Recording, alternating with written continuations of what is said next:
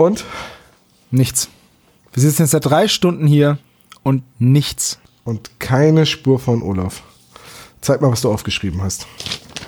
Ah, nichts. Ja, die Folge gibt nichts her. Keine guten Ansatzpunkte für einen Intro-Gag. Ja, stimmt schon. Es muss ja aber auch irgendwas mit der Folge zu tun haben. Irgendwas Lustiges mit einer Kindesentführung. Hey, sag mal, hörst du dir manchmal zu? Da macht man keine Witze drüber. Außer du machst Witze über den Entführer. Ach ja, und Behindertenwitze sind okay? Ja, na gut, in dem einen Fall auch nicht über den Entführer. Ein Witz mit einem Großbrand vielleicht. Geht auch nicht. Wieso? Dresden. Ah, ja. Sag mal, sag mal, riechst du das? Ja. Ja, das, das, ist, das ist Rauch. Äh, Da unter der Tür. Es brennt! Schnell, hol den Feuerlöscher! Seit wann haben wir einen Feuerlöscher? Jetzt sammel nicht, gib das Ding her! Okay, warte, hier. Gott, hoffentlich ist Olaf nicht da drin. Hoffentlich ist ihm nicht passiert. Was dieser Qualm. Oh, da die Vorhänge! Klopf die mal aus! Das war knapp. Aber die Küche ist hinüber. Schade um die Maiskolbenvorhänge. Aber keine Spur von Olaf. Ah, da seid ihr. Oh, klasse, die Plätzchen sind fertig. Oh Mann. Der Typ, der hat die Ruhe weg. Oh, lecker.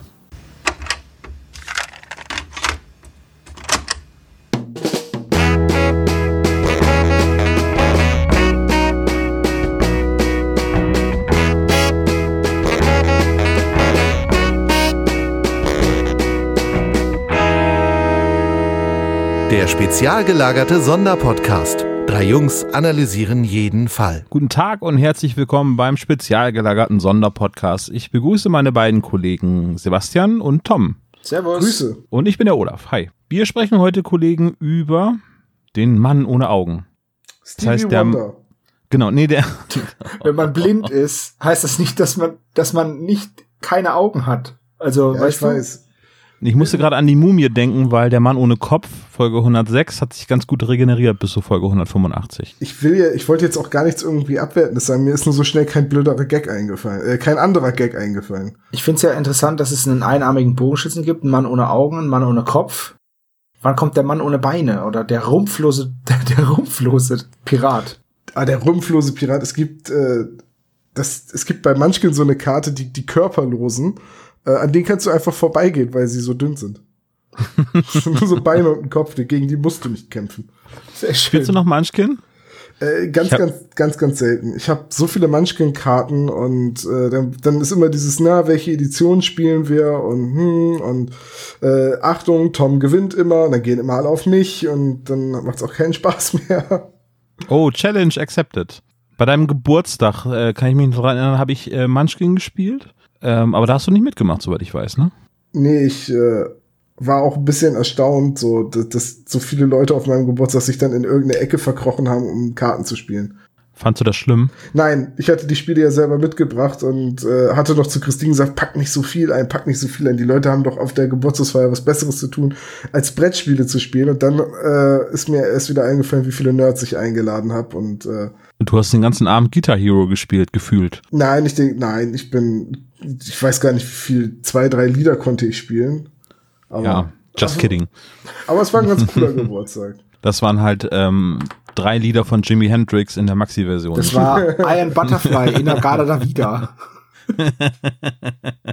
Aber es war trotzdem eine sehr schöne Geburtstagsfeier. Das Lied klingt besonders gut auf der Orgel.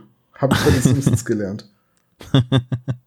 Bevor wir weiter abschweifen, sei die Frage gestellt, was habt ihr so gehört? Tom, ich habe gehört, du hast nicht so viel gehört. Hast du einen Musiktipp, den du mal eben rausballern kannst? Oh, ich soll, ich, ich darf wirklich, ich habe deinen Segen, einen Musiktipp zu geben. Ja, einen. Einen, okay, gut, dann eine Band, die ich hier schon mal erwähnt habe. Äh, Rammstein? nein, eine im weitesten Sinne Progressive Death Metal Band aus den USA. Die Jungs heißen Allegion. Ist eine Band, die sich selbst so den Naturwissenschaften zugewandt hat. Oh Mann, Thomas. Jetzt Stangelruhe da. Man bezeichnet das auch als Technical Speed Metal, was sie spielen. Also es ist äh, genau das, worauf ich stehe. Hochkomplexe, harte Musik. Und die gespielt wird, es, gespielt wird es auf einem Abakus und einem Taschenrechner. aber sehr schnell. Aber sehr Ähm. schnell. Das muss ein sehr schneller Taschenrechner sein. dieses, dieses Hin- und Herhämmern der Holzkugel, da setzt halt die Double Bass und die Snare Drum zusammen. ähm, nee, es ist, äh, es ist unglaublich geile Metal-Musik, unglaublich cooler Gesang. Ähm, und äh, die haben jetzt gerade ein neues Album rausgebracht und äh, Sebo darf davon einmal in unsere Spotify-Playlist das Lied äh, Parthenogenesis, müsste man es, glaube ich, aussprechen auf Englisch, also Parthenogenese, die Jungfernzeugung. Mhm. Ich muss Ähm, erst mal wissen, wie der Künstler heißt. Allegion. Wie schreibt sich das? Ah ja, Ich- ich hab's. schick dir- ich ja, schick nee, dir ich hab's, ich hab's schon. Ähm, jedenfalls neues Album raus, jetzt gerade mal einen Monat. Ähm, sehr geil. Wir haben ja in der Zwischenfolge kurz über Silbermond geredet und ihre Punkrock-Zeit. ja, ne? Da- Aber ich hab's dir gesagt. Da hat Servo gesagt, hör da mal rein. Das, das war da noch ein bisschen anders. Und dann habe ich reingehört und gedacht so, boah, ey, dagegen muss ich jetzt ganz, ganz schnell was tun, um das aus meinem System rauszukriegen. Aber anders war's schon. Und ja, ja, definitiv war es anders. Sag ich doch. Äh, und dagegen half Technical Speed Metal doch sehr gut. Ich habe ehrlich gesagt keine Lust mehr mit euch zu reden. Kann ich stattdessen eben Legion hören gehen? Oh. Das kannst du eigentlich auch gerne machen, ja. Tschüss. Trink erstmal dein Beruhigungstee. Sebo, was hast du denn so gehört? Ähm, ich habe ein Hörbuch, mehrere Hörbücher gehört, aber ich möchte nur eins erstmal vorstellen. Und zwar ist es von Don Winslow und heißt Corruption auf Deutsch. Heißt es Corruption, auf Englisch heißt es The Force. Ähm, ist ein Buch über Korruption in der Polizei. Also es ist jetzt kein Sachbuch oder so, sondern es ist ein Roman. Und den gibt's auf Spotify und es geht um den Polizisten. Ähm, ne, ich, nee, ich will nicht spoilern. Es geht um einen Polizisten und seine Karriere bei der Polizei und um Korruption.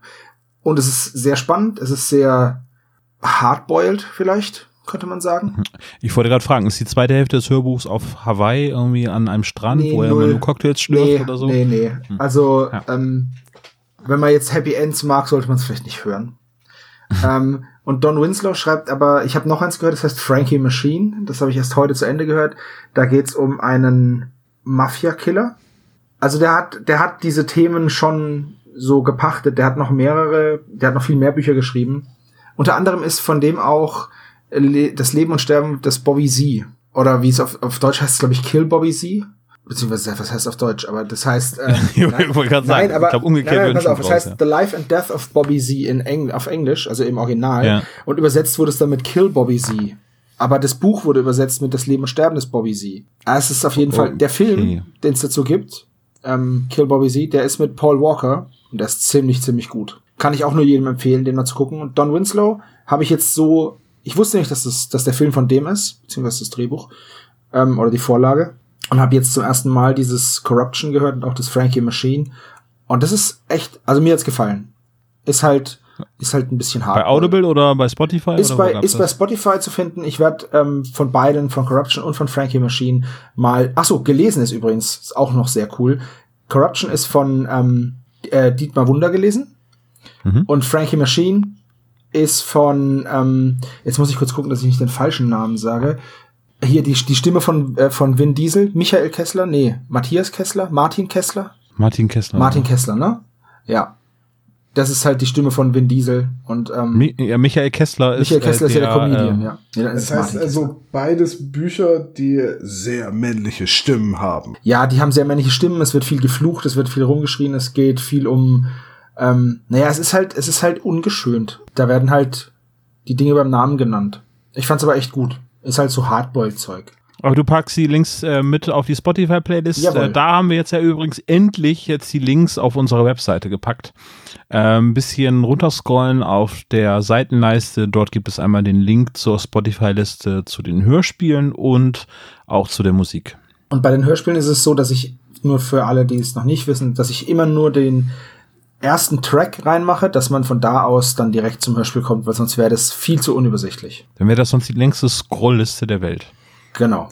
Darf ich die Gelegenheit nutzen, um mich eben einmal über eine deutsche Unsitte aufzuregen? Ja. Und zwar finde ich das immer furchtbar nervig, wenn englische Werke im Deutschen einen alternativen Titel kriegen, der dann aber trotzdem englisch ist. Es Also ist schlimm. Es ist wirklich schlimm. Corrupt, warum? Da kann man das Buch genauso gut auf Deutsch Korruption nennen. Ist kein so greifender Titel, klingt dann eher, als würde es um die Politik gehen und nicht um Polizisten. Ja, und, vor allem, vor allem ist The Force der viel passendere Titel, weil Ja, das ist so doppeldeutig. da gibt's nämlich, es gibt nämlich diese Spezialeinheit, die heißt The Force wird die genannt. Und es geht halt die ganze Zeit um Geld. Und das ist ja auch, und die haben sogar den Spruch, ähm, May the Force be with you, ähm, auf der Straße. Am 4. Mai werde ich bei euch sein. Ja, nein, also möge, möge die Force mit dir sein, wird es dann halt auf Deutsch übersetzt, weil es halt schwierig zu übersetzen ist. Na, möge die Macht mit dir sein. Aber da, das ist ja genau der Punkt. Force ist ja auch einfach nur ein Slang-Ausdruck für bei der Polizei sein. Police Force. Genau. Ganz, ganz allgemein. Also, sowas regt mich auf. Das ist ähm, genauso bei dem Film mit Liam Neeson, wo er seine Tochter wiederkriegen muss. Im Original 96 Hours, weil so lange hat er Zeit, bis es unmöglich wird, ihre Spur nachzuvollziehen. Ja, Taken. Und auf Deutsch heißt der Film dann Taken. Ja. So, das kann aber auch, also auch die Übersetzung kann bescheuert sein. Also ich erinnere da an den äh, James Bond-Film Stirb an einem anderen Tag. Hm, Oder auch ein Quantum Trost, das klang jetzt auch nicht so cool wie Quantum of Solace oder Quantum of Solace oder wie er auf äh, äh, Englisch hieß.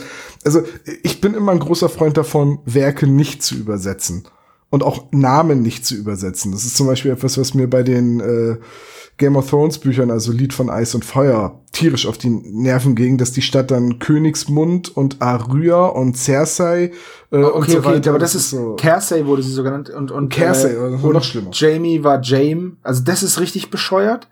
Ich kann es verstehen, dass man dass man sie eindeutscht die Namen vielleicht, aber nicht, dass man wenn der halt der heißt, wenn der Jon Snow heißt, dann kann ich das verstehen, dass man ihn Jon Schnee nennt. Das ist okay für mich, aber nicht Jon. Äh, Weißt du, das ist halt dumm. Jon. Und Arya Was heißt zum auch nicht- Jupiter soll das denn heißen eigentlich? Weißt du, das ist halt einfach, das Ja, finde ich halt dumm.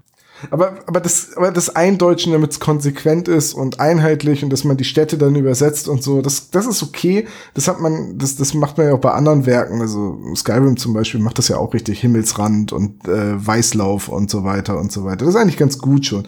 Aber äh, teilweise diese Unsitte, einen englischen Titel, der auf Deutsch nicht cool genug klingt, dann durch einen anderen englischen Titel, äh, Titel zu ersetzen. Ja. Da, da erinnere ich, wa- wahrscheinlich hatten die Leute Angst, dass da jemand in die Buchhandlung gesagt hat, ich hätte gern dieses neue Buch, Forze. Meinst du? Übrigens, super Geschichte an der Stelle. Meine Mutter ist damals äh, in den Mediamarkt gegangen, um mir ein Weihnachtsgeschenk zu kaufen. Und da war gerade ähm, Escape from Monkey Island, also der vierte Teil, rausgekommen. War jetzt nicht der beste Monkey Island-Teil, aber meine Mutter fragte halt, ob sie Escape from Monkey Island hätten. Und die Verkäuferin sagte, warten Sie, ich schau nach. Nein, tut mir leid, wir haben nur Flucht von Monkey Island. Ja, dann nehme ich doch den. Ja, nee, dann warte ich lieber, bis das andere rauskommt.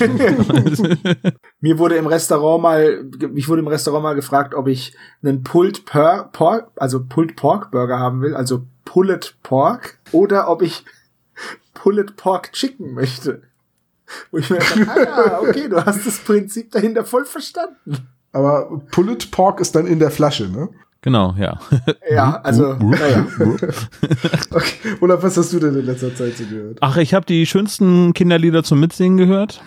Sebo, Zukowski? kannst du, nee, äh, das ist ähm, ah, von Europa ist es auch teilweise mit äh, aufgenommen. Wie heißt es echt die schönsten Kinder, die jetzt so mitsingen? Kinderlieder äh, zum Mitsingen, genau. Da möchte ich gerne als Titel sehen, dass du das mit aufnimmst, äh, ein Lied über mich. Wunderschönes Lied. Wie heißt Okay. das Lied? Ein Lied über mich heißt das Lied. Kinderlieder zum Mitsingen, die 100 besten. Ernsthaft? Wie soll ich das? Das, und das ist jetzt zusammen mit Allegiant und Dillinger Escape Plan in einer Playlist. Wie geil ist das? Okay, wie heißt das Lied, Olaf? Äh, ein Lied über mich. Ey, wenn die irgendjemand auf Shuffle anmacht, der unseren Podcast nicht kennt. Oh, schön, hier Kinder, das ist auf der Kindergartenmelodien, sag das doch. Ja, Entschuldigung. Ein Lied über mich. So. Ja, das läuft hier gerade rauf und runter. Oh, da gibt's auch Stups, der kleine Osterhase. Ja, natürlich. Ach, ist ja das super ist der, der, der so tollpatschig ist, ne? Ja, Ja. der fällt immer auf die Nase. Genau. Oh, ich kenne die Äh, alle. ey. und dann habe ich das neue Rammstein-Album gehört. ja, also Kontrastprogramm oder was? Zum Einschlafen dann? Ja, zum Einschlafen irgendwie. Das ist das Kinderprogramm halt. Wo wollen wir uns hier Rammstein. über die Aussage und Bedeutung des Deutschland-Videos streiten? Nee, auf gar keinen Ja, Fall. bitte, lass uns politisch werden. Das wird, kann ja nur gut werden. Das kann nur gut werden. Nee. Nein, aber was ich denn noch gehört habe, ist ähm, den Podcast vom Märchenonkel. Da ist das Interview mit Christian Rodenwald äh, jetzt äh, rausgekommen. Ich hatte den Link auch schon bei Twitter veröffentlicht. Können wir aber aber nochmal in die Shownotes mit reinmachen. Also Christian war da nochmal zu Gast und äh, die reden dann über den Ansatz, äh, wie man zu den drei Fragezeichen kommt, Hörspiele oder Bücher. Das ist eine ganz spannende äh, Unterhaltung von den beiden. Ich bin jetzt ein bisschen sauer, dass du so schnell über Rammstein weggegangen bist, weil ich wollte noch sagen, dass ich die zweite Single-Auskopplung Radio sehr gut fand. Finde ich auch sehr gut, ist aber sehr poppig, finde ich. Ne? Also ist wirklich ein Radiosong, finde ich. Ne? Ist Rammstein, ich meine, Rammstein ist doch schon ewig lange eher Popmusik als. Ja, das stimmt schon. Äh, und zu Anfang, ähm, ich weiß nicht, ob ihr das mal gesehen habt, es gibt ähm, dieses Instrument, wo man mit so einem Gummiflatschen auf äh, Abflussrohre drauf hämmert. Das ist, das ist kein Instrument, das sind PVC-Rohre, mit wo man Flipflop draufhaut. Aber es ist cool. Ja, ja, genau. Aber das macht die Blue Man Group, macht das, glaube ich, ne? Damit musizieren oder Stomp oder ich weiß nicht. Ja, es gibt, es gibt auf Shows so YouTube, weiter muss man ne? einfach mal eingeben, Tube Guy oder so heißt der, glaube ich. Ja. Und Und, kannst das, du einfach PVC Instrument eingeben, da findest du auch ganz viele. und da ist ein Videos Typ, der spielt in Australien und der hat, der ist richtig cool. Der ist um die ganze Welt gereist mit diesem Teil. Und am Ende zerkloppt er sein altes und holt ein, holt ein neues raus unter so einer Decke. Auch wieder an derselben Stelle, wo er da angefangen hat damals. Ach, das ist echt cool. Die Musik kann ich mir Äh, aber ist es bei Rammstein, ist das bei Radio, ist das so? Nee, das ist doch äh, mit Ja. Synthesizer erzeugt. Aber das könnte man damit nachspielen, ganz locker. Ja, doch, das. Aber du, äh, seitdem ich gesehen habe, wie er da auf den Hummelritt gespielt hat, äh, glaube ich, kannst du auf dem Ding alles nachspielen, solange du schnell genug bist. Du weißt doch, ich habe acht Arme, man nennt mich Spider-Sven. Niemand nennt dich so. Ich habe zwei Arme, also kann ich auch zwei stellen. Ich habe hier ein schönes Album gefunden, das heißt zwölf angenehme Kinderreime zum Schlafen. oh Gott. Gelesen Ja. von Ben Becker. Ja, Freunde, äh, ja, das haben wir so gehört. Wollen wir in Medias Res gehen und äh, die Folge der Mann ohne Augen besprechen? Ich glaube, das sollten wir echt mal tun, ja. Geile Idee, oder? Äh, die hatten Fakten. Folge 185 als äh, Hörspiel. Dementsprechend wahrscheinlich auch als Buch, äh, wenn es da keinen Dreher gegeben hat. Keine Buch WM-Folge, ist, die das Buch ist vorgezogen ist. 186 und das Hörspiel ist 185. Erschienen ist das Hörspiel 2017. und mit einer Laufzeit von ungefähr einer Stunde. Genau. Ja, Bu- Buch von Christoph Dittert, ähm, äh, die Hörspielumsetzung von André Minninger und Regie Heike-Dine Körting. Gibt's was bei den Sprechern, was auffälliges? Es sind sehr viele. Vergleichsweise Ja. viele, ne? Also, aber viele würde ich jetzt auch nicht sagen. Ich würde, Ich würde auch sagen, Vampir im. Internet hat die Messlatte am höchsten. Ja, schon, aber es sind schon mehr als sonst. Können wir uns darauf einigen? Ja. Und Martin May sei hervorgehoben, ne? Und mach Das ist, es glaube ich, so. unbedingt, weil es Suko ist. Los, komm, hau raus. Nee, es ist aber. Es ist Suku. Suko, genau. Topa! So, Okay, hab es ich's ist Suko. Krass, oder? Also, äh, Martin, Martin May, der hier den Lehrer von den drei Fragezeichen spielt, also den Grundschullehrer, den sie wieder Ja. treffen, weil sein Haus niederbrennt, gesprochen, wie gesagt, von Martin May, also Mr. Carrington im, im Hörspiel. Ähm, eine Stimme, die für mich halt durch die Edition 2000 fest mit John Sinclairs ähm, besten Freund, Handlanger und Gehilfen assoziiert ist, nämlich mit Suko, wie wir gerade schon gesagt haben. Und ich denke die ganze Zeit beim Hörspiel, boah, der klingt viel zu jung, der klingt viel zu jung. Jetzt habe ich mal nachgesehen, wie alt Martin May eigentlich ist. 61er Jahrgangs, also 58 zum Zeitpunkt der Folge war er also 56. Hui hat er eine junge Stimme. Also, das passt ja vom Alter wieder her total gut zu einem ehemaligen Grundschullehrer. Das würde ja total passen. Aber er klingt halt einfach nicht wie 58 oder wie ein, äh, im Buch wird er, glaube ich, als grauhaariger, bärtiger Mann mit Halbglatze beschrieben. Und so klingt die Stimme einfach nicht. Klingt dann nicht, ne? Nee. Aber gut, die mit 50er Jugenddetektive, äh, die, ja, stimmt. Der Lehrer ist ja nur sechs Jahre älter als. Also ich finde, Achim Schülke sollte man noch erwähnen. Mr. Hawkins. Äh, Drei Fragezeichen Urgestein, ne? Richtig, genau. Könnte man schon fast sagen. So Gold der Wikinger äh, ist eine recht frühe Folge, wo ich ihn gerade sehe. Äh, aber ich glaube auch, äh, der war bestimmt schon bei früheren Folgen dabei. Die Suche auf äh, rockybeach.com funktioniert ja nicht immer ganz so gut. Wisst ihr, dass der auch Jokey Schlumpf war? Ich glaube, das ja, haben das wir hatte schon ich bei der Folgenbesprechung von Nacht und Angst hatte ich das zum Besten gegeben. Okay, er ist Jokey Schlumpf. Das ist der mit den, ich, ah, jetzt kommt's mir wieder. Der ist, ist der mit den Paketen. Ja, genau, die Bomben sind, ja. Mhm.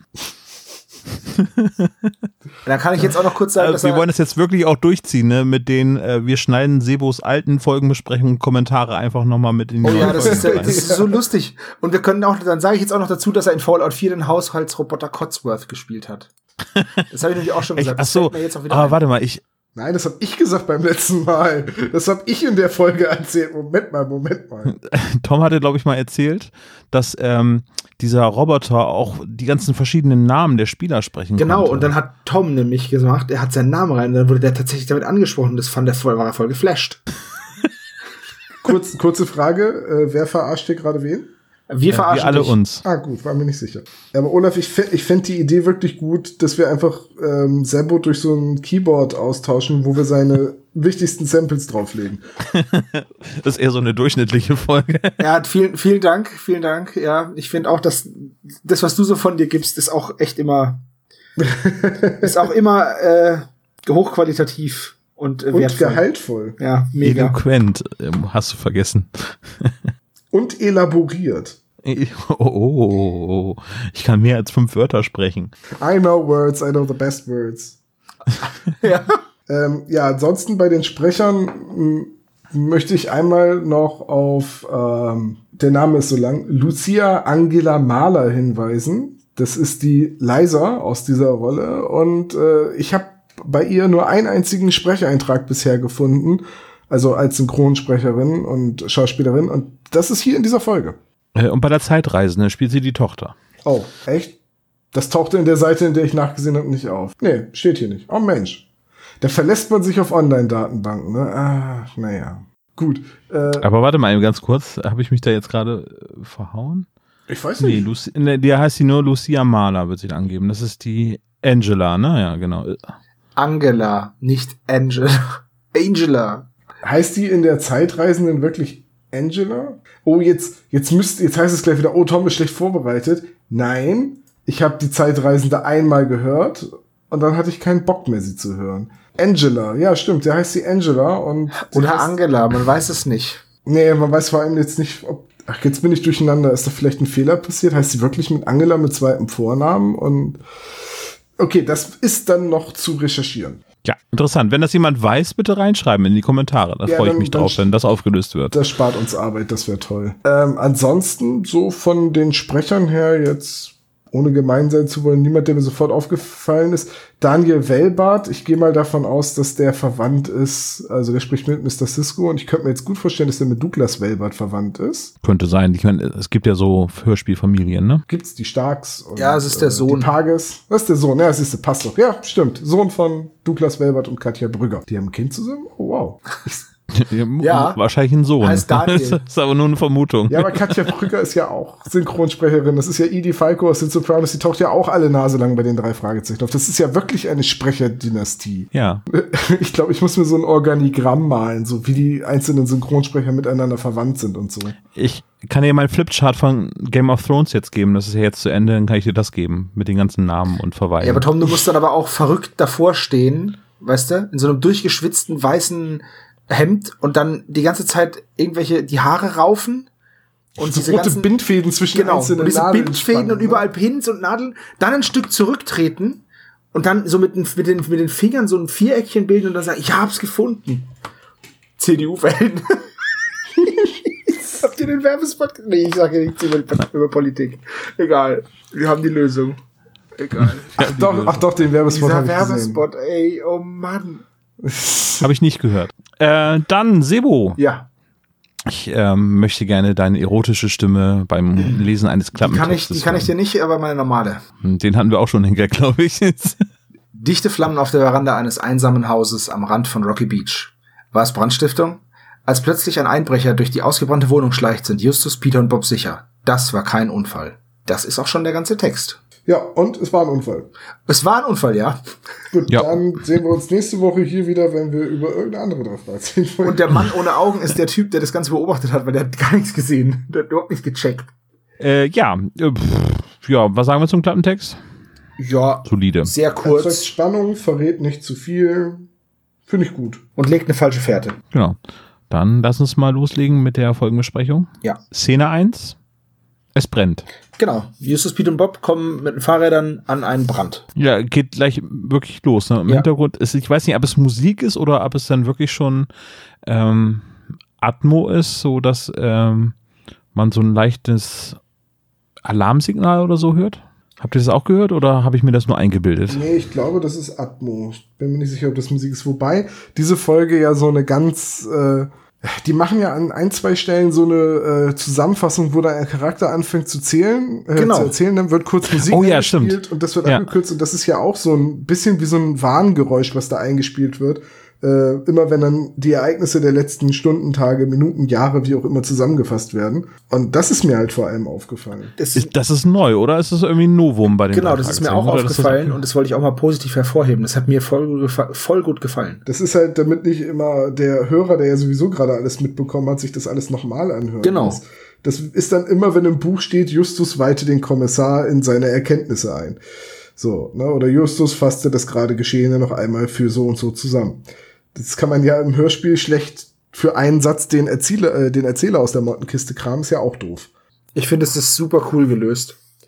Dieses, dieser, dass die Musik so ausfadet und dann äh, kommt die auch wieder zurück. Also, ne, die Stimme fadet aus, dann kommt die Musik und dann wird es umgekehrt und dann geht der Satz praktisch auch wieder in der Mitte los. Das hat, ich- hat mir echt gut gefallen. Fand ich cool. Ich glaube, das wurde früher anders gelöst. Ich glaube, das war so, dass ähm, dann meistens immer Peter Passetti oder ähm, Thomas Fritsch. Werner Fuchs oder äh, Thomas Fritsch dann das äh, zwischendurch dann Justus erzählte nochmal, wie es gewesen war oder so. Hast du gerade er so ma- Werner Fuchs gesagt? Weißt du, Matthias Fuchs, Entschuldigung.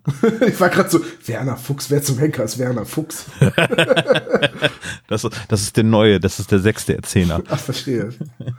Du meinst nach Äh. Axel Milbenberg? Axel Milbenberg. Ich wollte jetzt nichts gegen Herrn Milberg sagen, der macht einen ganz tollen Job. Äh, Ich wollte nur einen blöden Witz mit dem. Es gibt nämlich einen Werner Fuchs, das ist ein Fußballspieler. Aber Ja. Der, aber der ist schon seit 20 Jahren tot. Ja, und Fun Fact ist, ein Klassenkamerad von mir hieß auch Matthias Fuchs, deswegen bringe ich das gerne mal durcheinander, weil ich immer denke, nee, das ist mein Klassenkamerad, aber nee, der heißt ja auch so. Ja. Verstehe, verstehe. Äh, ich bin aber ganz bei dir, das wurde früher oft durch den Erzähler gelöst. Ähm, ich würde mir trotzdem wünschen, dass man das auch im Hörspiel mit einer französischen Stimme regelt, die sagt, 20 Minuten später. Eine Ewigkeit später. Oh, warte mal, ihr müsst mir mal kurz auf die, äh, Ja, was auf die? Sprünge helfen. Wo Ich kam bin, das ich bin SpongeBob mit der- bereit, ich bin bereit, ich bin bereit. Das ist von SpongeBob. SpongeBob? Ja. Ja, das, das ist SpongeBob. Ja, ich musste gerade an Madame Nathalie von Harald Schmidt Show denken, bei französischer Dame, die etwas erzählt. Ey, weißt du, Olaf, du kramst immer so sau alten, altes Zeug aus der letzten Klamottenkiste raus. Hm, spiel mal eins seiner Kneipenquizze. Ja, furchtbar. Ja, das kennt doch jeder. Das kennt doch jeder, der damals auf dem Dinosaurier geritten ist. Was ist denn los mit dir, alter Mann? Sag mal, aber du hast die Harald Schmidt Show nicht geguckt? Weißt du, wie alt ich da war, Olaf? Ich habe trotzdem die Harald Schmidt geguckt und wir sind gleich alt. Die Harald Schmidt hast du Das geguckt. Ja. Ich erinnere mich sogar Ja, noch meinetwegen, oder Schmidt und Pocher oder irgendwie so etwas. Oh, ich Entschuldigung. erinnere mich nicht dran. Eben. Ich guck den Quatsch nicht. Ich mag den Mann nicht. Den Pocher. Beide. Gut. Aber der Antrag Andrak. ist okay. genau. Bester Sidekick irgendwie, ne? Total. Ich fand Manuel Andrak war immer super sympathisch. Er musste ja auch Ja. die Unsympathie von dem anderen auffangen. Harald Schmidt ist super. Super Äh, ich mu- unsympathisch, Ich, muss ja. auch mal eine Lanze brechen für Late Night Berlin, also die Sendung von Klaas Häufer Umlauf. Ähm, die ist auch gut. Ich Der ist irgendwie super. Viel zu selten. Ja, äh, wobei ich den Stand-Up-Teil noch nicht so gut finde. Den fand ich noch sehr aufgesetzt. Stand-up in einer Late Show oder in einer, in einer Late Night Show ist aber auch ganz, ganz schwierig in Deutschland, weil das so eine Form von Humor ist, äh, die wir Deutschen irgendwie nicht gewohnt sind. Das ist ja auch ein bisschen so der Grund, warum Harald Schmidt dann irgendwann out war. Ne, so das klassische Late-Night-Format, wie wir es in den USA haben. Äh, früher mit Letterman und äh, Jay Leno und jetzt mit Colbert und Jimmy Kimmel und äh, hier äh, Seth Meyers und so. Das, ich glaube, das ist einfach nicht der deutsche Humor. Ja, könnte, könnte sein. Wobei bei Harald Schmidt fand ich schon recht souverän. Bei, ähm, wenn wir es jetzt mit dazu zählen wollen, TV Total, das, was Stefan Raab denn da gemacht hat, das war halt immer Ach komm, also ganz gestammelt, ehrlich, ne? Also wirklich, ne, das ist ein Fass, ne, aber Stefan Raab, ich mag Stefan Raab, ich mochte den äh, Buvisoko, ich habe die VOG WM geguckt, ich habe Schlag den Ja. Raab, haben wir zehn Jahre lang zelebriert mit Freunde Ja. einladen. Ich habe ich hab das mal an meinem Geburtstag als Geburtstagsfeier gemacht, Schlag den Raab zu gucken. Fand ich großartig, aber TV Total war irgendwann einfach durch. Die, die Gags, die er sich hat schreiben lassen, waren nicht lustig. Sein schlechtes, vorbereitetes Dahinstammeln in irgendwelchen Interviews, wo er dann teilweise den Namen der Gäste nicht kannte, äh, und sein, ich unterbreche mal den Gast, was er gerade zu sagen hat, nur um meinen blöden Nippel nochmal zu drücken. Das war halt irgendwann einfach durch. Ich, ich finde es auch gut, dass er damit aufgehört hat. Ich vermisse nur die ganzen Showformate. Ich kann euch auch sagen, warum das so ein Bach runtergegangen ist, weil es früher immer nur montags kam und dann ähm, viermal die Woche. Und das ist doch klar, dass du dann gar nicht so viel Vorbereitungszeit hast für das Ganze. Und dann, Nee, da ist ein ganzes Team dahinter. ja, aber deswegen ist er oder? doch trotzdem nicht, deswegen hat er doch seinen Tag trotzdem nicht mehr als 24 Stunden. Aber die, U die US-Late-Night-Talker schaffen es doch auch mit einem guten Gag-Team, sich entsprechend auf die Show vorzubereiten oder notfalls den Namen äh, von ihren Gästen und die wichtigen Fragen nochmal auf einer Moderationskarte zu haben. Ja, gut, vielleicht liegt's am Geld, was weiß ich. Ich Wie weiß sind es wir nicht. da jetzt eigentlich schon wieder gelandet? Wollten wir nicht gerade über die drei Fragezeichen? Ja, ich habe eigentlich ähm, ging es nur darum, dass die halt da ankommen und es brennt. Was mir in der Szene aufgefallen ist, ist, dass ähm, Justus klingt, als hätte er eine Erkältung. Ja, da habe ich auch das Gefühl gehabt. Der klingt irgendwie verschnupft. Ist mir Nasal. nicht aufgefallen, aber ist okay. Wenn ihr das sagt, ich glaube euch das jetzt mal. Das ist schön. Das ist sehr schön. So, okay. So, was, was passiert denn sonst? Also, passiert? Die drei Fragezeichen treffen ihren ehemaligen Lehrer, die Wohnung brennt. genau. Und sie, sie erfahren, dass zwar die Wohnung als einzige betroffen ist, dass das Feuer auf der Veranda ausgebrochen ist Genau. ähm, und dass, der Lösch, dass das Löschwasser wahrscheinlich den Rest des Hauses auch unbewohnbar macht. Das bedeutet dann ja, dass ähm, die Carringtons über Mr. Quinn gewohnt haben. Richtig. Aber Mr. So Quinn hat ja auch ich, in so einer, beschrieben. ja, ja, der wohnt irgendwie in so einer halben Kellerwohnung, weil er sich mehr nicht leisten kann. Genau. Und ähm, man erfährt auch, dass Quinn so mit, ziemlich mit jedem Streit hat. Mit den Carringtons, mit ähm, Mortimer Cisco, der da auch äh, zum ersten Mal gleich auftaucht. Und dass der eigentlich mit allen so ein bisschen im Clinch liegt. Weil die sich auch äh, on-air streiten. Ich bin mir gerade Ja. unsicher, aber tauchen in der Szene eigentlich auch die Hawkins auf, also in einer Sprechrolle? Nee, nur die Tochter. Nur das Mädchen, Aber- ja. Aber die auch Liza. die sch- spricht die oder bringt die nur die? Ja, ja. Äh, Nee, die wird nur erwähnt, namentlich. Einmal, äh, einmal weint sie. Das hört man, dass sie weint. Und ähm, ja, ansonsten. Nee, aber, aber sie wird doch zu Anfang dann wirklich nur äh, kurz erwähnt, weil sie ja die Bilder an sich genommen hat, die Familienfotos. Genau, die geht sie dann in der nächsten Szene zurück. Das ist nämlich auch interessant, ähm, obwohl wir uns in einem, in einem, an einem Handlungsort befinden, ist es trotzdem in Szenen unterteilt. Und zwar hört diese Szene damit auf, also Mrs. Carrington hat eine Rauchvergiftung, weil sie die Fotos gerettet hat und Peter holt dann sein Auto, um, weil die Frau wird dann abtransportiert im Krankenwagen und der Mann kann nicht hinterher, weil sein Auto in der Werkstatt ist und dann holt Peter sein MG. Fährt nach Hause, Ja. holt sein MG, dann kommt ein kurzer Einspieler und dann ist Peter wieder da und ja, dann sind wir eigentlich auch schon in der nächsten Szene, weil viel passiert nicht. Ja, aber nee, doch äh, zwei Sachen werden halt eingeführt. Einmal Liza wird eingeführt äh, als äh, spätere Person, die nochmal für die Handlung relevant ist und auch die äh, noch funktionierende Tür wird erwähnt. Ja, das stimmt. Das fand ich in beiden Fällen irgendwie so, ja, okay. Wenn bei so einem Feuer würde ich so etwas nicht erwähnen. wobei, wobei, Wenn es dich beruhigt, Ja. das ist im Nein, nein, nein, sag es nicht. Im Buch ist das. exakt genauso. ähm, ja. aber es Und auch da fand ich es komisch, dass äh, Mr. Carrington nochmal auf die Türen hinweist. Das hat mich beiden Fällen stutzen lassen. jetzt muss ich Mhm. euch aber leider ganz kurz in die Parade fahren. Das ist nämlich erst nachdem Peter wieder da ist. Ist das so? Ach so, ja, du hast recht, ja. Hm, hm, ja. Ja. aber so viel passiert in der Szene sonst nicht. ist ja das, was ich gesagt habe. Interessant ist noch, dass, ähm, dass Quinn die, die Carringtons rausekeln will aus der Wohnung und das, obwohl er erst vor drei Wochen eingezogen ist. Das fand ich schon interessant. Man weiß zu dem Zeitpunkt noch nicht, wie lange die Carringtons da wohnen, das erfährt man später, aber der ist seit drei Wochen da und macht da einen, macht da einen auf den Ding Larry, das ist halt schon interessant. Hm. Ja. Es, es gibt solche Leute. Ja, schlimm. Ja, das heißt ja nicht irgendwie, dass er das Haus kaufen wollte, weil er die rausekeln Ja, das, das kommt dann auch Aber er hat ja. nicht genug Geld und wohnt dafür nur in dieser Kellerwohnung. Nee, Genau. andersrum, er will sie rausekeln, weil er das Haus kaufen möchte. Ja, also das meine ich ja. Entschuldigung, ich habe das falsch ausgedrückt. Da fehlt ein Komma wahrscheinlich zwischendurch. Ich glaube eher, dass die Implikation da falsch rum war, aber ist okay. Also, nächste Szene. Ähm, der Brand ist gelöscht, Peter kommt zurück. Die Türen werden erwähnt. Ähm, ja, die Flammen werden, wären wohl auf der Veranda ausgebrochen. Und äh, dann fahren alle zusammen ins Krankenhaus. Und stellen sich da auch als die drei Fragezeichen vor. Und genau, Mr. Halt Carrington bittet sogar Peter, dass sie jetzt zum Krankenhaus fahren. Genau. genau. Und er hat auch, am Anfang hat äh, Mr. Carrington auch gar keine große Lust, die drei zu engagieren, weil er halt verständlicherweise jetzt ganz andere Dinge im Kopf hat, nämlich dass seine Wohnung abgebrannt ist und seine das Frau. Das ist eigentlich eine Sache für den Klischee-Koeffizienten. Der Auftrag, der spätere Auftraggeber hat keinen Bock, die drei anzuheuern. Ja. Ach, Detektive, ich weiß ja nicht. Was Kinder? Ich will lieber richtige Detektive. ja. Nee, es nein, nein, es bedarf keiner Detektive, weil es sich nicht um ein Verbrechen handelt. Nein, ich glaube, ja, genau. meinte allgemein hin. Ich meine, ja. es ist ja auch oft so, dass dann jemand sagt, so, Detektive, nee, brauche ich nicht. Was ist denn euer Honorar? Wir arbeiten umsonst. Na dann los. Ja, genau. ne, Geschenk, billig, geschenkter billig. Gaul und so. Das ist wie, das ist wie wenn er im, im Supermarkt so, ja, wollen Sie ein Stück Pizza probieren? Nee, ja, kostet nichts. Ja, gerne drei. So, weißt du? Und dann sagen sie halt, dann sagt ähm, Mr. Carrington noch, dass sie sich morgen ja mal das alles anschauen können. Sie sollen nur bitte nicht auf die Veranda, weil die einsturzgefährdet ist, beziehungsweise weil man da einbrechen kann in die Veranda. Und dann sind wir auch schon am nächsten Morgen wieder am selben Ort, und zwar an dem Ort des Brandes.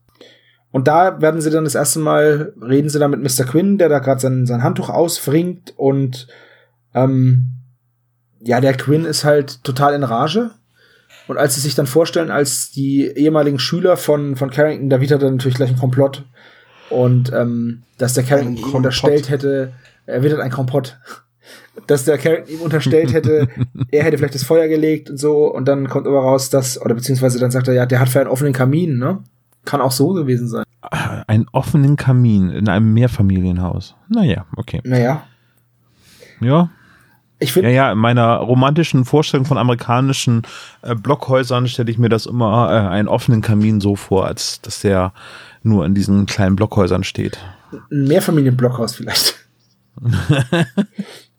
ja, aber ist das ein Holzhaus? In Amerika nee, ne? ist alles aus. Ähm, ja, nee, also über Häuser in Amerika kann man ja, kann man ja referieren bis, bis zum St. Nimmerlandstag. Häuser. Wir würden sowas eine Schuhschachtel nennen wahrscheinlich. Oh, ich glaube, die sind schon recht opulent. Und ich meine, wenn du diese Materialien hast, ne? Zu Welche Materialien? Riehgips? Das Holz. Es ist ja jetzt nicht äh, die deutsche Eiche, die da verbaut wird, ne? Sondern. Sperrholzpappel, ja. ich, bin, ich bin kein Fan amerikanischer Papphäuser, wo man mit, mit einer Axt ins Haus einbrechen kann. Ja, aber wie, ich meine, überleg dir mal, wenn das jetzt kein Holz, keine Holztür wäre, wie blöd wäre Shining gewesen? Wie sicher wäre Johnny ist äh, nicht da, er kommt nicht durch die Tür durch. Übrigens finde ich den Streitgrund, warum Quinn und ähm, Car äh, Carrington oder Carrington hintereinander geraten sind, super deutsch. Die Musik war zu laut. ist einfach geil. Es hängt ja aber ein bisschen davon ab, welche Musik, ne? Also. Vielleicht hat er ein Lied über sich gehört. ich könnte das jetzt singen. Gut, okay. Dann gehen sie also rein, um sich den Brandherd anzuschauen und ähm, werden gewahr, dass die Tür nur angelehnt ist und hören drinnen Schritte. Und dann, ja. anstatt rein zu sneaken, poltern sie durch die Tür und da steht eine Gestalt mit Mopedhelm, rennt dann weg. Sie verfolgen, Bob macht wieder, Bob macht wieder sein, sein Special und dem, was sich irgendwie mault. Also diesmal, diesmal bricht er mit dem Fuß durch die Veranda und ähm, ja, verletzt sich halt. Und da frage ich mich, warum das mit der Veranda überhaupt erwähnt worden ist vorher. Geh nicht auf die Veranda. Ah, ich gehe auf die Veranda, knack. Das hätte man ja auch vorher sagen können. Also, äh, also auch nicht sagen müssen. Also weißt du, was ich meine? Ist irgendwie logisch, dass hätte man dann da erwähnt, ah, die Veranda ist ja verbrannt und deswegen bist du durchgebrochen. Aber das wurde vorher erwähnt und dann dann nochmal. Das fand ich irgendwie komisch. Nicht schlimm, aber seltsam. Ja, kann sein. Ich habe mir so die ganze Szene so vorgestellt, äh, wenn die in diesen Raum reinkommen, als wenn da so Trinity stehen würde. ja. Mit, mit Sturzhelm. Matrix, das ist ein Film aus deiner Kindheit, Sebastian. Hast du vielleicht gesehen? Ma du, also pass auf, es gibt einen Unterschied, ob du mir was von Daktari erzählst, ja? Oder von Matrix. Nee, aber stimmt es nicht so? Also ich habe mir das, diese Person, die da steht, ich meine, jetzt am Ende, Spoiler-Alarm, am Ende weiß man ja, dass es eine Frau war. Ähm, aber so habe ich mir das dann vorgestellt, irgendwie so, dass da auf einmal dann eine, eine Frau in Lederkleidung und Sturzhelm da. Hast du dir das als Frau Äh. vorgestellt direkt? Nee, erst hinterher. Also jetzt beim mehrfachen Hören, dann habe ich mir die Szene dann nochmal so ein bisschen versucht, ein bisschen bildhafter vorzustellen. Weil ich nämlich, ich bin mir selber gar nicht so sicher. Ich kann, ich weiß es nicht mehr, als ich es beim ersten Mal gehört habe, was ich mir da vorgestellt habe. Ja. Aber man tendiert ja dazu, immer den Bösewicht, wenn er, wenn er geschlechtslos ist, wie halt durch den Helm ist er ja geschlechtslos, ähm, tendiert man schon dazu, immer zu denken, es ist ein Mann. ja, das stimmt. Also erst wenn man weiß, dass es eine Frau ist, dann äh, Dann, dann ist es okay, dann kann man sich das leichter vorstellen. Aber so grundsätzlich, wenn ich jetzt sage, ja, da ist eine Gestalt, denken Frauen Ja. dann eher an eine Frau? Oder de also denkt man dann nur an sein eigenes Geschlecht, weil man sagt, ja, okay, ein Mann wäre jetzt voll bedrohlich für mich, weil er halt groß ist oder so, weißt du? Ne, ich überlege gerade, wie viele ähm, Filmszenen ich kenne, wo eine vermummte Person mit Helm ein Mann ist. Weil meistens ist es eine Frau. Also bei den Sachen, die ich mir jetzt gerade vorstelle, da werden mich Leute wahrscheinlich jetzt gerade äh, wieder Naja, korrigieren Herr der Ringe zum Beispiel, Kopfe. Star Wars, also bei, bei, nicht bei Star Wars, aber bei Solo, Star Wars. Story. Nein, ein, ein Motorradhelm. Ach Das, so, nein, es geht jetzt grundsätzlich um Helm. Dachte ich. Ja, nee, das Darth Vader, das ich mir den schon als Mann vorgestellt habe, ist Nein, äh, aber es gibt doch zum Beispiel bei dem, bei dem Solo, A Star Wars Story, da ist doch auch dieser, dieser Schurke, der da am Ende dann. Oh, stimmt, ja, ja, Mädchen da hast du ist. recht, ja, ja. Und bei, Ja. bei Herr der Ringe ist es doch auch so, dass die, ähm, das heißt, kein Mann kann mich töten, der Ringgeist, und dann, Arwen. haha, ich bin aber eine Frau, Pieks. Weißt du? Nee, Arwen, nee, so heißt Nee, die. nee, Arwen ist die- Eowyn, E- Eomer, ja, Eowyn, ja, Eowyn, genau, ja. Arwen ist die, ist die Elbe. Ja, ja. Die, die im Herr der Ringe Buch nur am Rande erwähnt wird. Irgendwie. Ja. Ja. Also gut, äh, auf jeden Fall ähm, verfolgen sie dann die Person, schaffen sie aber nicht einzuholen, die rast auf einem Motorrad weg und Bob muss zum Arzt. Genau. Also ja. Peter fährt schon wieder ins Krankenhaus. So wie Peter Griffin sitzt er da so, ah, ah, Ja, aber es ist, es ist halt ein typischer Bob. Hat er sich halt mal wieder Ja. verletzt. Äh, schön wäre noch gewesen, wenn er alles vergessen hätte. Wieso? Warum bricht denn das hier so angebrannt? Ja, genau. Naja, ich Warum nicht finde ein Stroh? Bänderriss als Verletzung auch ziemlich langweilig, also sehr passend. Hast du schon mal einen Bänderriss gehabt?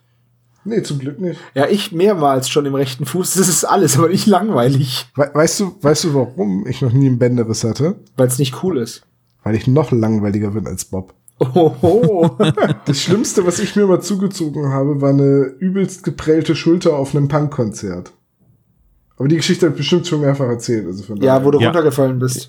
Habe ich die Geschichte erzählt, wo mir einer mit dem Springerstiefel ins Gesicht gesprungen ist? Nein, aber jetzt kennst du beide Pläne fürs Wochenende.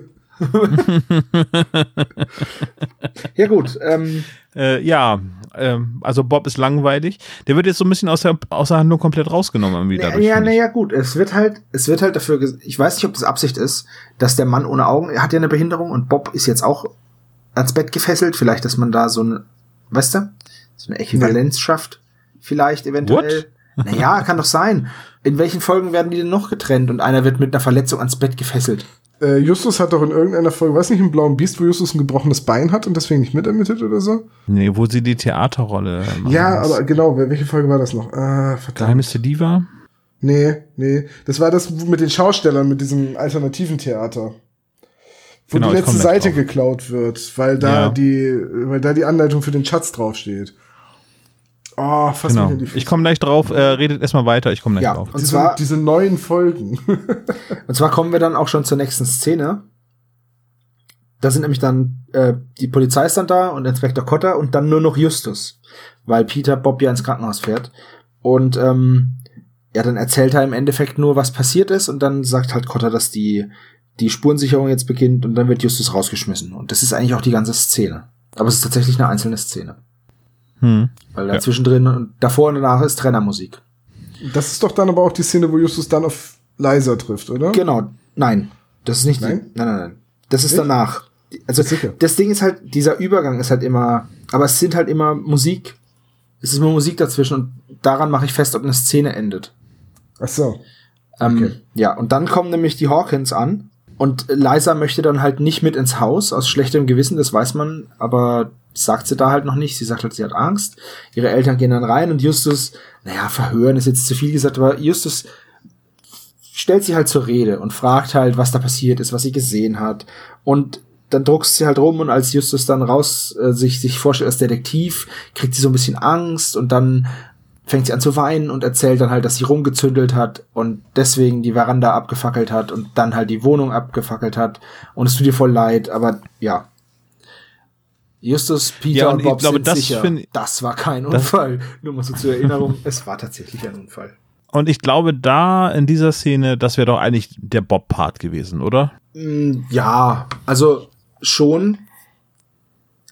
Ich bin mir auch gar nicht sicher, warum Bob rausgenommen wird, als nur oder nur zur Recherche dann benutzt wird. Ich weiß gar Also ich nicht. meine, er könnte auch ohne Gehbehinderung hätte er ja auch in die Bibliothek oder ins Zeitungsarchiv gehen können, ne? ja, Oder also ich, googeln können. ich weiß nicht, ähm, ob da im Buch eine Begründung dafür vorliegt, ob es einfach nur gemacht wird, weil es cool ist und man den Bob dann da jetzt nicht zusätzlich noch braucht. Äh, Im Bob ist, äh, im Bob, ja, im, im Bob ist das Buch äh, länger im Krankenhaus und unterhält sich da auch noch mit Mrs. Carrington.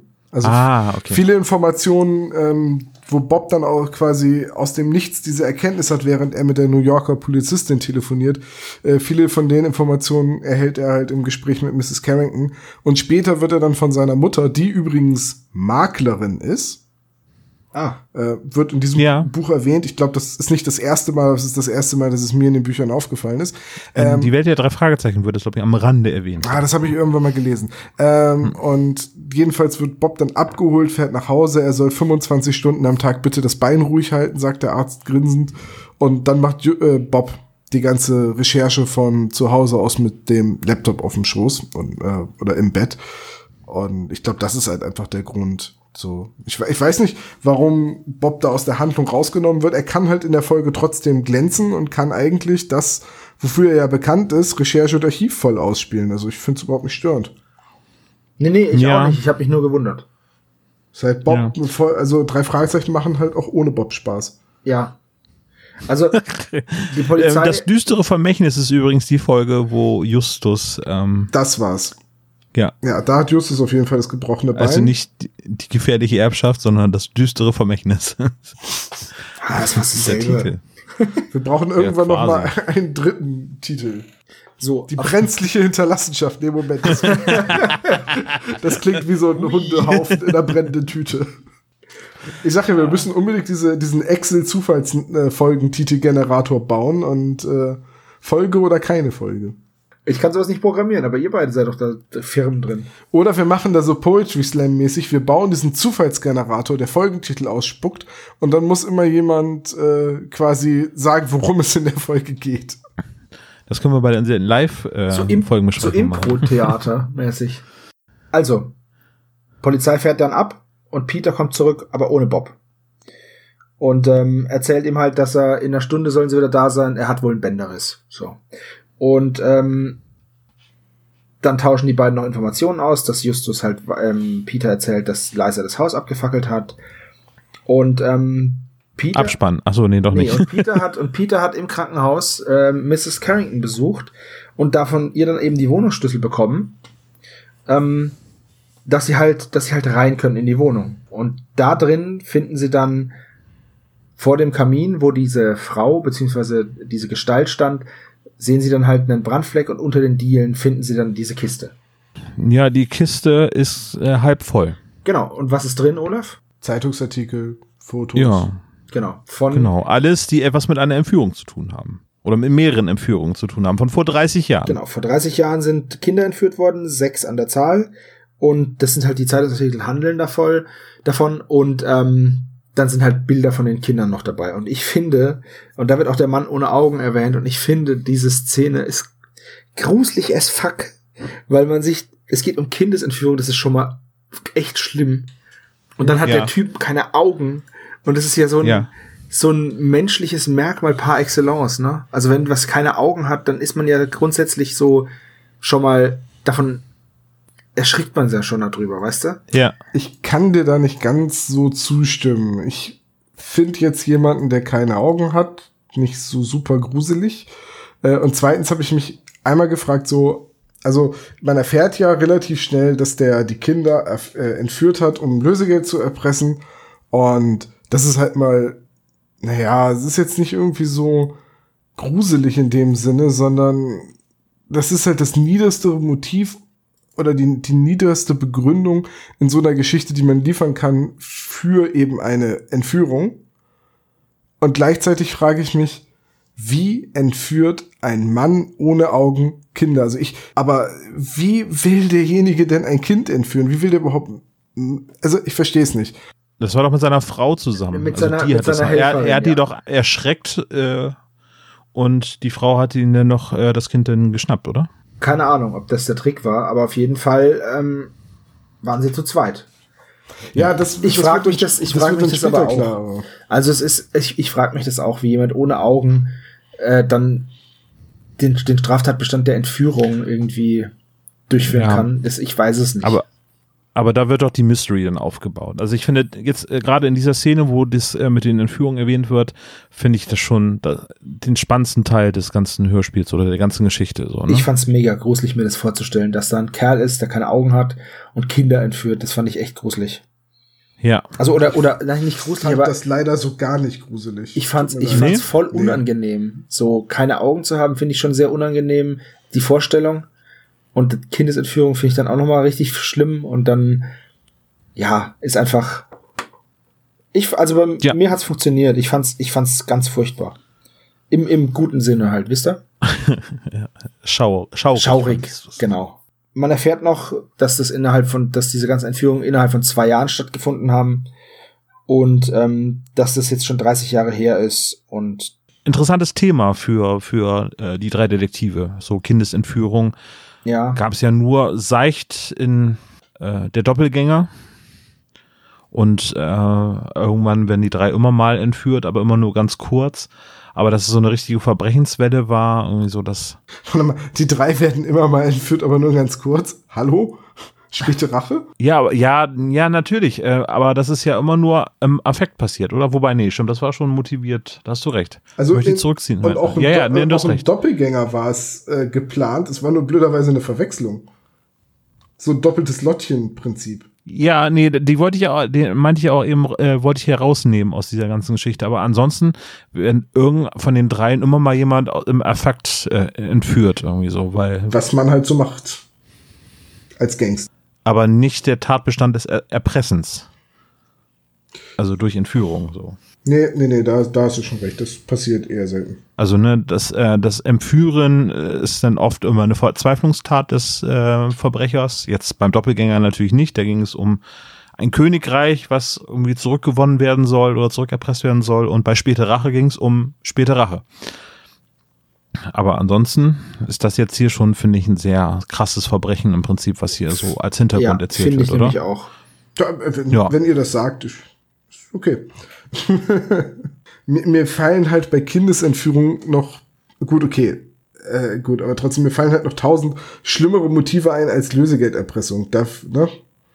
So halt, ähm, ich frage mich halt auch, also, wenn, wenn jemand entführt wird, wenn es um Lösegeld geht, dann ist das ja in der Regel ein gut ausgekundschaftetes Ziel, weil Ja. es darum geht, möglichst Reiche zu erwischen, Ähm. dann, weil eine Entführung A sehr, sehr äh, riskant ist, B unglaublich schwierig zu planen und durchzuführen und äh, C macht man jetzt auch nicht zweimal die Woche, von daher muss es sich wirklich, wirklich lohnen, wenn man dieses ganze Risiko auf sich nimmt. Da möchte ich Und dann, ganz gleich- kurz dann gleich einhaken. sechs, dann gleich sechs Kinder. Ja, Mhm. dann hak ein. Und zwar, ähm, du hast schon recht, dass man, dass landläufig geht man davon aus, dass Entführungen immer von langer Hand geplant sind und dass da große Fische praktisch gekidnappt werden. In lateinamerikanischen, äh, südamerikanischen Ländern ist doch Lateinamerika, oder? Nee. Ich bringe das immer durcheinander. Egal. In südamerikanischen Ländern ist es aber zum Beispiel so, dass da tagtäglich ganz, ganz viele Entführungen stattfinden, die noch am selben Tag oder einen Tag später schon wieder rum sind. Und zwar sind es irgendwelche Straßengangs, die halt äh, random Kinder in Autos zerren, ähm, die dann fragen, wie sie heißen, wo sie her sind, den Eltern dann irgendwie eine Nachricht zukommen lassen, gib uns 1000 Dollar, dann kriegst du deinen Sohn wieder. Die Eltern bezahlen das natürlich. Und dann werden die Kinder irgendwo ausgesetzt und fertig. Und die Typen haben dann halt 1000 Dollar. Klingt nicht viel. Die machen es aber ständig. Und ähm, weil es nur 1000 Dollar sind, meldet es oder melden es die wenigsten der Polizei. Und die Polizei ist damit auch total überfordert, weil es halt so viele sind und die Polizei gar nicht eingeschaltet wird während der Entführung, weil es ja nur 1000 Dollar sind. Mag sein. Aber wir reden gerade von Rocky Beach. ja, aber just saying, dass du, weil, weil du gesagt hast, ähm, dass das halt immer von langer Hand geplant und mit, mit teuren, äh, mit hohen Lösegeldern.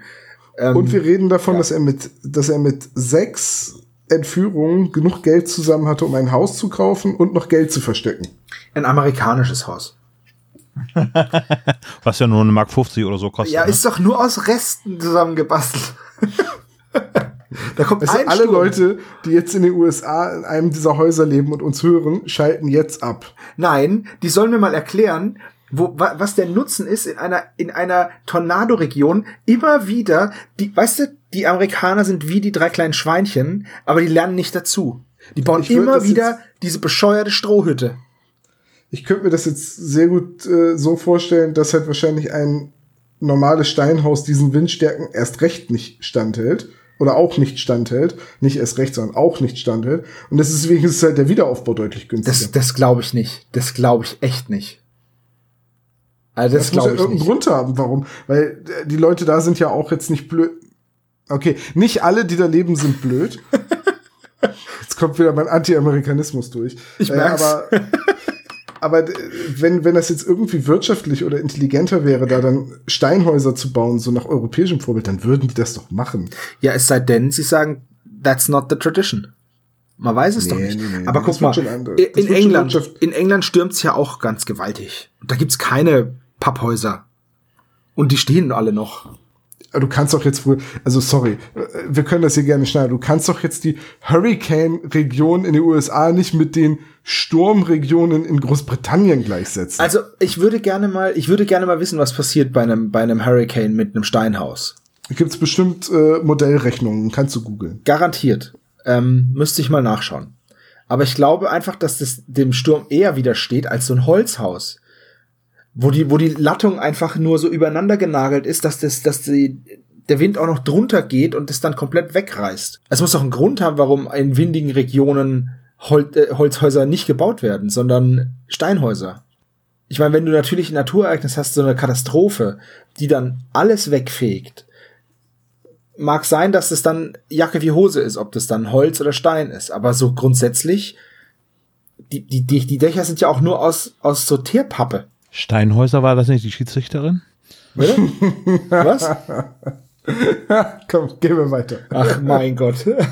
Okay, wir befinden uns in Bobs Zimmer ein seltener Handlungsort. Finde ich aber auch sehr egoistisch von Bob, dass er nicht zur Zentrale kommt mit seinem Bein. Zur Zentrale humpelt? Meinst du, er hätte ja. sich ja den, den Rollstuhl von Jelena ausleihen können? Na, wofür haben die denn Morten? Einfach anrufen, ich muss zur Zentrale gefahren werden? Sehr wohl der Herr. Tragen Sie mir auch durchs Treppenhaus, aber natürlich. Also ich finde es schön, dass man mal in Bobs Zimmer ist. Ja klar, ich finde das auch total gut gelöst. Peter hat die Kiste mitgebracht und ähm, ja, im Endeffekt hat dann Bob schon recherchiert, dass, was heißt recherchiert, hat Mrs. Carrington nochmal geredet. Und die wohnen schon seit 28 Jahren in dieser Wohnung. Und daraus schlussfolgern dann die drei, dass dann also die Box schon davor versteckt worden sein musste, weil die Verhaftung ja schon 30 Jahre zurückliegt und der letzte Zeitungsausschnitt in der Box zwei Tage vor der Verhaftung war. Und damit sagen sie, okay, dann muss die Kiste vor den Carringtons in der Wohnung gewesen sein. Wie krass das ist, oder? Es gibt ja immer wieder so Geschichten, wo Leute beim Renovieren einen Boden wegreißen und eine Klappe finden in so einen in so einen kleinen Keller und dann da unten irgendwelche Sachen sind, gibt's ganz viele im Internet ganz viele Geschichten dazu. Ähm, ich würde sowas gerne auch mal finden, so ein Geheimgang irgendwie. Es ist irgendwie cool, aber auch irgendwie gruselig, finde ich. Und hätte er nicht einfach hingehen können? Zu den Carringtons und sagen, hier, hört mal zu, ich wurde vor 30 Jahren entführt und es soll wohl eine Kiste geben, wo eventuell noch Sachen von damals da liegen. Ja gut. Die hätten doch mit reingucken wollen und hätten dann gesagt, oh, das ganze Geld, na, das Richtig. gehört ja aber wohl uns auch. Ja, die sind doch nur Mieter. Ja, aber es ja, ist doch in ihrer Butze. Genau. Ah. Und letztendlich gehört's dem ja dann auch nicht, weil Es, Ja. ge- es gehört, es gehört eigentlich dem, dem Staat. Beziehungsweise den, wer auch immer damals das Lösegeld bezahlt. Richtig. Also, ähm, man erfährt jetzt halt hier in dieser Szene auch, dass Paul, Paul Bronski der Mann ohne Augen ist, dass er einen Unfall hatte und deswegen seine Augen verloren hat und dass er zum Zeitpunkt der Entführung 49 war und dass er bei der siebten Entführung erwischt wurde. Und dass er seine Kollegin oder Komplizin Tamara Higgins dabei hatte, die allerdings schon vor zehn Jahren gestorben ist im Gefängnis. Soll ich mir jetzt meine Bronski-Beat-Witze streichen? Oder die kenn kennst du nicht, Sebastian, ne? Olaf, Können wir nicht ein paar Charles Bronski-Witze machen? du brauchst, du brauchst nicht frotzeln, du bist alt.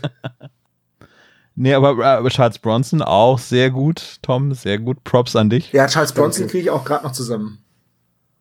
Apropos, es gibt einen Schauspieler, der hat, äh, der sieht aus wie Charles Bronson. Der hat jetzt neue Filme gemacht, Charles Bronson sein Sohn vielleicht? Nee. Äh, Fällt mir gleich ein, muss ich noch mal was dazu äh, gleich erörtern. Oh, schaut Ähm, mal, Charles Bronson in Todeswunsch 9. Ich wünschte, ich wäre tot. genau. Ja, dann wird Bronski noch beschrieben, wie er halt aussieht, klein und dicklich und Vollbart und Zylinder, roter Zylinder und Sonnenbrille. Es ist das beste Entführungsoutfit aller Zeiten, finde ich. Ein roter Zylinder. Das ist wie so, als hätte man so eine, so eine Alarmglühbirne auf der Rübe. Ich weiß nicht, ob das so sinnvoll ist. Ich Aber musste naja. irgendwie, ich weiß, der war nicht rot, aber ich musste trotzdem an Willy Wonka als Entführer denken. Ja, schon so ein bisschen, ne? Aber ein blinder Willy Wonka. Kleiner, willst du mal die Schokoladenfabrik sehen? Ich muss nur in den, muss nur in den Van steigen. So, der Film, äh, wo ich auf dieses, äh, auf diesen Nachfolger von Charles Bronson hinweise, der heißt Death Kiss in ähm, äh, Anlehnung an Death Wish, ne, eben also ne, der alte Charles Bronson Film und der äh, Robert Bronzy heißt der Schauspieler Ach. und wenn ihr euch, wenn ihr den mal googelt, das ist wirklich krass. Der sieht aus wie Charles Bronson in seinen besten Jahren. Und heißt Robert Bronson? Die besten Jahre von Charles Bronson waren aber bevor er mit Death Wish angefangen hat, oder? Ja, da hat der Western ja jede Menge gemacht. Zum Beispiel The Good, The Bad and The Ugly, ne? Ah, wir sollten einen Western-Podcast machen. Ja, der sieht ja wirklich, der sieht ja wirklich genauso aus. Das ist ja, das ist ja erschreckend. auf, Just saying. auf der anderen Seite muss man halt auch ganz einfach sagen, es gibt halt auch nur that many Gene auf der Welt, ne? Also Ja. Irgendwann muss es ja Doppelungen geben. Schon Mhm. re- rein versehentlich. Ja, So, darf ich dazu was sagen? gerne. Wenn du ein Pokerblatt nimmst, also 52 Karten, und sie mischt, hast du danach höchstwahrscheinlich eine Kombination an Karten, also eine Reihenfolge, die es vorher im Universum noch nicht gab. Und jetzt Ja. reden wir bitte noch mal über Gene. Ja, pass auf. Höchstwahrscheinlich. Ja, mit so 99 Prozent, weil weißt du, wie groß 52 Fakultät ist? Deswegen gibt's ja auch nur einen Robert Bronzi. Und nicht Und auch fünf. nur einen Rudi Feller. Richtig. Ich meine, viel macht natürlich auch noch die Friese und der Bart, ne? Von Rudi Völler meinst du jetzt? Von Rudi Völler, ja. Ich stelle mir gerade Deathwish mit Rudi Völler vor. So mit dem die Gesichtsausdruck ganze Zeit- damals, als er gerade angespuckt wurde. genau.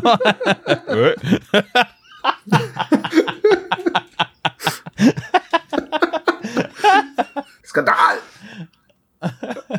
Aber ihr habt mitbekommen, dass Deathwish letztes Jahr mit ähm, Bruce Willis neu verfilmt wurde, ne? ja, habe ich gesehen, war echt. Also Bruce Willis wirkt in den letzten Filmen immer gelangweilt, finde ich so. Du, wenn du 20 Millionen dafür kriegst, dass du da bist. Ja, soweit musst du es mal schaffen, ey. Das ist echt cool. Und, auch noch interessant, in Bobs Zimmer findet Justus, äh, findet Justus, findet Peter als erster raus, dass der Quinn, der Adam Quinn, einer der entführten Jungs ist. Es gibt nur zwei. Genau, weil er ihn erkennt. Genau, er erkennt ihn. Ähm, ziemlich stark von Peter. Der muss halt auch mal einen Moment haben. Genau.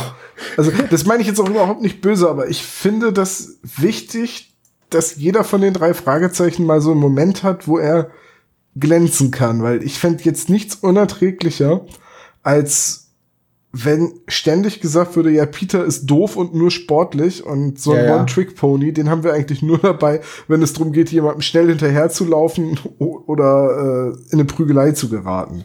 Das, ja, ist richtig, das stimmt. Von daher finde ich das total gut, wenn die äh, plötzlichen Erkenntnisse und die Geistesblitze halt mal gleichmäßig verteilt werden. Und letztendlich hat Peter jetzt auch ja wieder auf einem Gebiet einen Geistesblitz, äh, der nichts wirklich mit Nachdenken, Grübeln oder Rätseln zu tun hat. So, das ist ja normalerweise Justus Spezialgebiet. Sondern Peter erkennt halt jemanden wieder. Ne, das ist eine elegante Art und Weise, ohne seinen Charakter zu verfälschen oder ohne die Rolle, die er quasi verkörpert, zu verfälschen, ihn auch mal eine Erkenntnis haben zu lassen. Und das finde ich auch echt cool. Später haben wir dann noch mal den Geistesblitz bei Bob. Ja, und das ist eigentlich die Szene in, in Bobs Zimmer. Und danach ähm, treffen sie sich, beziehungsweise treffen sich, ist zu viel gesagt, äh, beschatten Justus und Peter Mr. Quinn an dessen Haus und verstecken sich da im Gebüsch, im Gesträuch. Wie zwei Strolche. Kleine Sträuche. Und dann treffen sie eben in dieser Szene zum ersten Mal auf den Mann ohne Augen und seinen Kompagnon. Der Jumpscare sozusagen. Genau. Und zwar sieht Peter, dass da Leute an seinem Auto sind. Die sind ja noch in der Hecke, die beiden. Und ähm, Justus sagt dann, ja, dann konfrontieren wir die jetzt einfach mal und geht halt hin. Und dann steht hinten auf dem, auf dem Rückfenster steht, die Zeit brennt. Und den Spruch finde ich voll blöd. Ja gut, jetzt muss man zu ihrer Verteidigung sagen, sie hatten echt nicht lange Zeit, sich den zu überlegen. Ne? Also Stimmt schon. Aber trotzdem. und das doof. ist auch total. Eigentlich finde ich das sogar gut, dass der Spruch total blöd ist, weil du hast recht, der ist total blöd. Das ist wieder so ein Huh, es soll mystisch klingen. Aber genau das soll es ja auch. Die haben sich schnell was überlegt, womit man die drei vielleicht ins Boxhorn jagen. Oh ja, ich habe vergessen. Aber die haben einen Schauspieler angeheuert, damit das Ganze funktioniert. Ja, richtig. Es steht- also so- viel Zeit denn zum Nachdenken haben sie denn schon gehabt. Hallo, die sind in der Nähe von L.A. Du kannst keinen Stein werfen, ohne aus Versehen einen Schauspieler anzuheuern. es ist auch wieder wahr. Ja, good point. Und, und es steht noch, also die Zeit brennt, verschwindet. Ist noch wichtig. Dann kommt halt diese, diese Szene. Ich finde aber, Peter bleibt total gelassen dafür, dass gerade jemand mit Sprühlack auf sein Auto geschmiert hat. Ja, allerdings als der Mann dann, die Scheibe, als der ne? Mann dann seine Sonnenbrille abnimmt und die Augen rausnimmt, ist Peter total panisch, während Justus sagt, ja, Glasaugen. Und einfach so, so null impressed ist einfach. Ich habe die Augen meines Vaters. Ja. Aber mal eben, mal eben eine Frage, Tom. Du hast ja gesagt, Schauspieler, ne? Findest du ja bei jedem Steinwurf, ne? Das ist der Ort offensichtlich schon zweimal getroffen. ähm, aber einen Schauspieler mit zwei Glasaugen zu finden, das finde ich schon respektabel. Vielleicht Es ist es aber auch eine Maske. Also, weiß ich nicht, aber es ist auch, auch schwierig. Also, ich meine, ähm, es gibt bestimmt blinde Schauspieler, ja, natürlich. aber jetzt ist ja blind etwas, was ein Sehender mit einer Sonnenbrille halt auch, also ständig verkörpert. Ich meine, Ray Charles wurde doch gespielt von, ich will gerade Denzel Washington sagen, was war nicht Denzel Washington? Nein, es war ähm, Jamie Foxx. ja, genau, von Jamie Foxx so, ne? Das ist ja, also, ich meine, Ja, also weiß, ich, weiß ich nicht. es heißt ja auch Schauspieler. Oh Mann, Also tut mir leid, aber das der war jetzt echt doof. ja, Ähm, ach, Aber es gab jetzt zum Beispiel eine äh, Kontroverse, beziehungsweise eine Kontroverse, eigentlich eine berechtigte Kritik.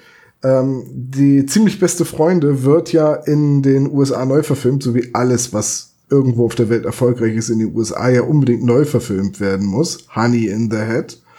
Ähm, und da, da gab es dann einen, einen äh, querschnittsgelähmten Schauspieler, der gesagt hat, es ist ja schön und gut, dass sich der Name Brian Cranston besser verkauft, aber da gibt es dann schon mal eine prominente Filmrolle für einen im Rollstuhl sitzenden Schauspieler. Warum muss die dann ausgerechnet ein nicht beeinträchtigter Schauspieler kriegen? vielleicht weil es einfacher ist, mit dem zu drehen, vielleicht? Ich weiß es nee, nicht. einfach nur, weil sich der Name Brian Cranston gut verkauft, weil Brian Cranston halt bekannt ist. Ja, Ja. gut.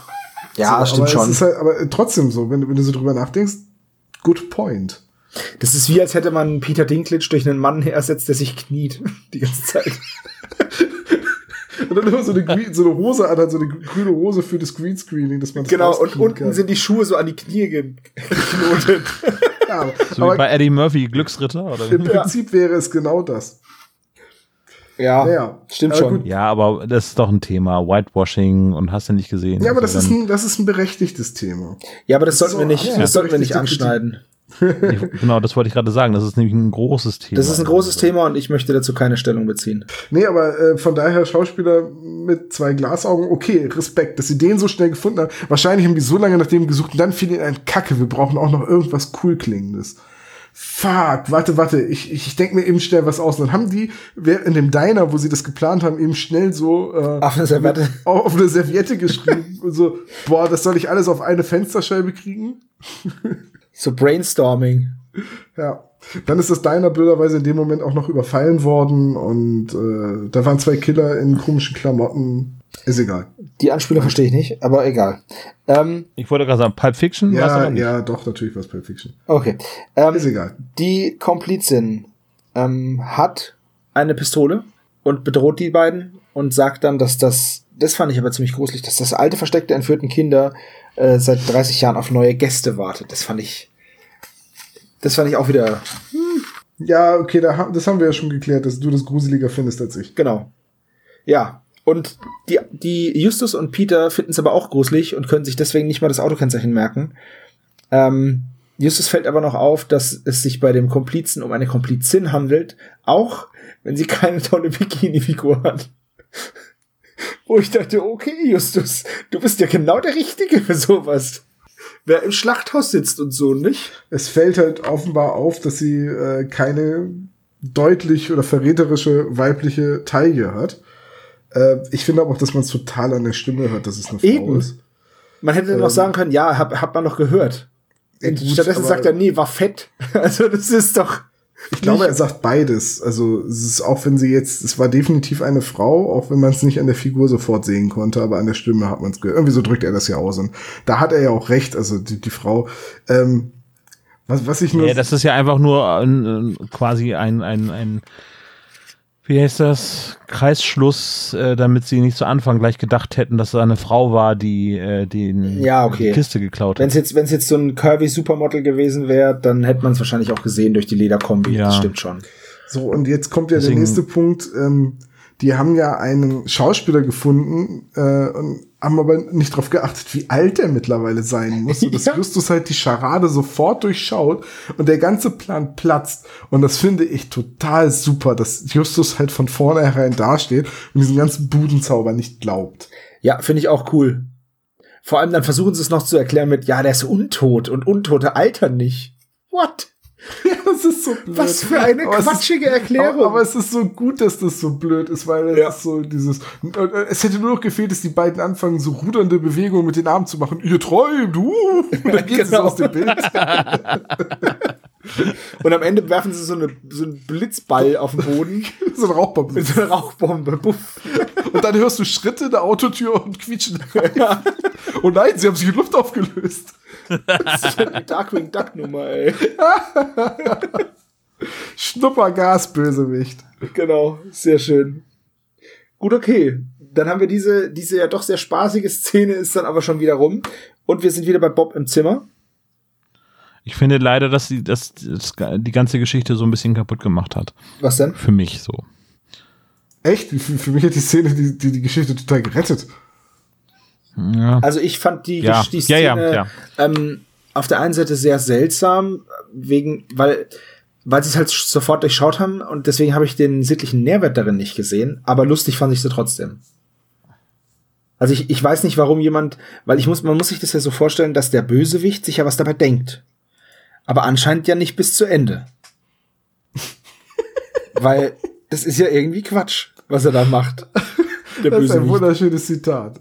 Ja, Der ist doch Bösewicht, der so. sich dabei was denkt, aber offenbar nicht zu Ende. Ja, na ja, ist doch so. Das war eine Scheißidee. Dann gäbe es ja aber auch das perfekte Verbrechen. Ist doch total gut, dass der nicht so weit denkt. um Felix von der Laden zu zitieren, Sie denken vielleicht, Sie haben da eine gute Idee. Das ist aber leider eine Scheißidee. Ja. So.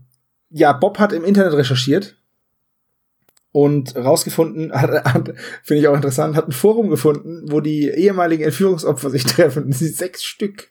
Voll gut. Und zwei davon sind ja schon zusammen unterwegs. Ähm, Ja, die haben sich doch über das Forum kennengelernt. ja, und bleiben da in Kontakt irgendwie.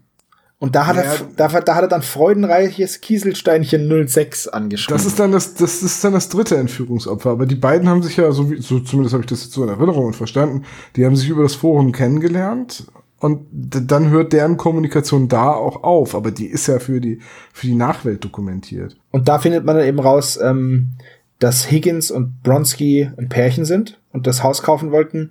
Und dann finden sie raus, ah ja, okay. Dann haben die da die Kassette mit dem, mit der Beute in das Haus gebracht, als es gebaut wurde, wollten es dann kaufen, sind dann aber verhaf- verhaftet worden. Als ich das selber äh, zum ersten Mal gehört habe, hatte ich gedacht, oh, hoffentlich konstruieren sie jetzt nicht so ein Stockholm-Syndrom da mit rein.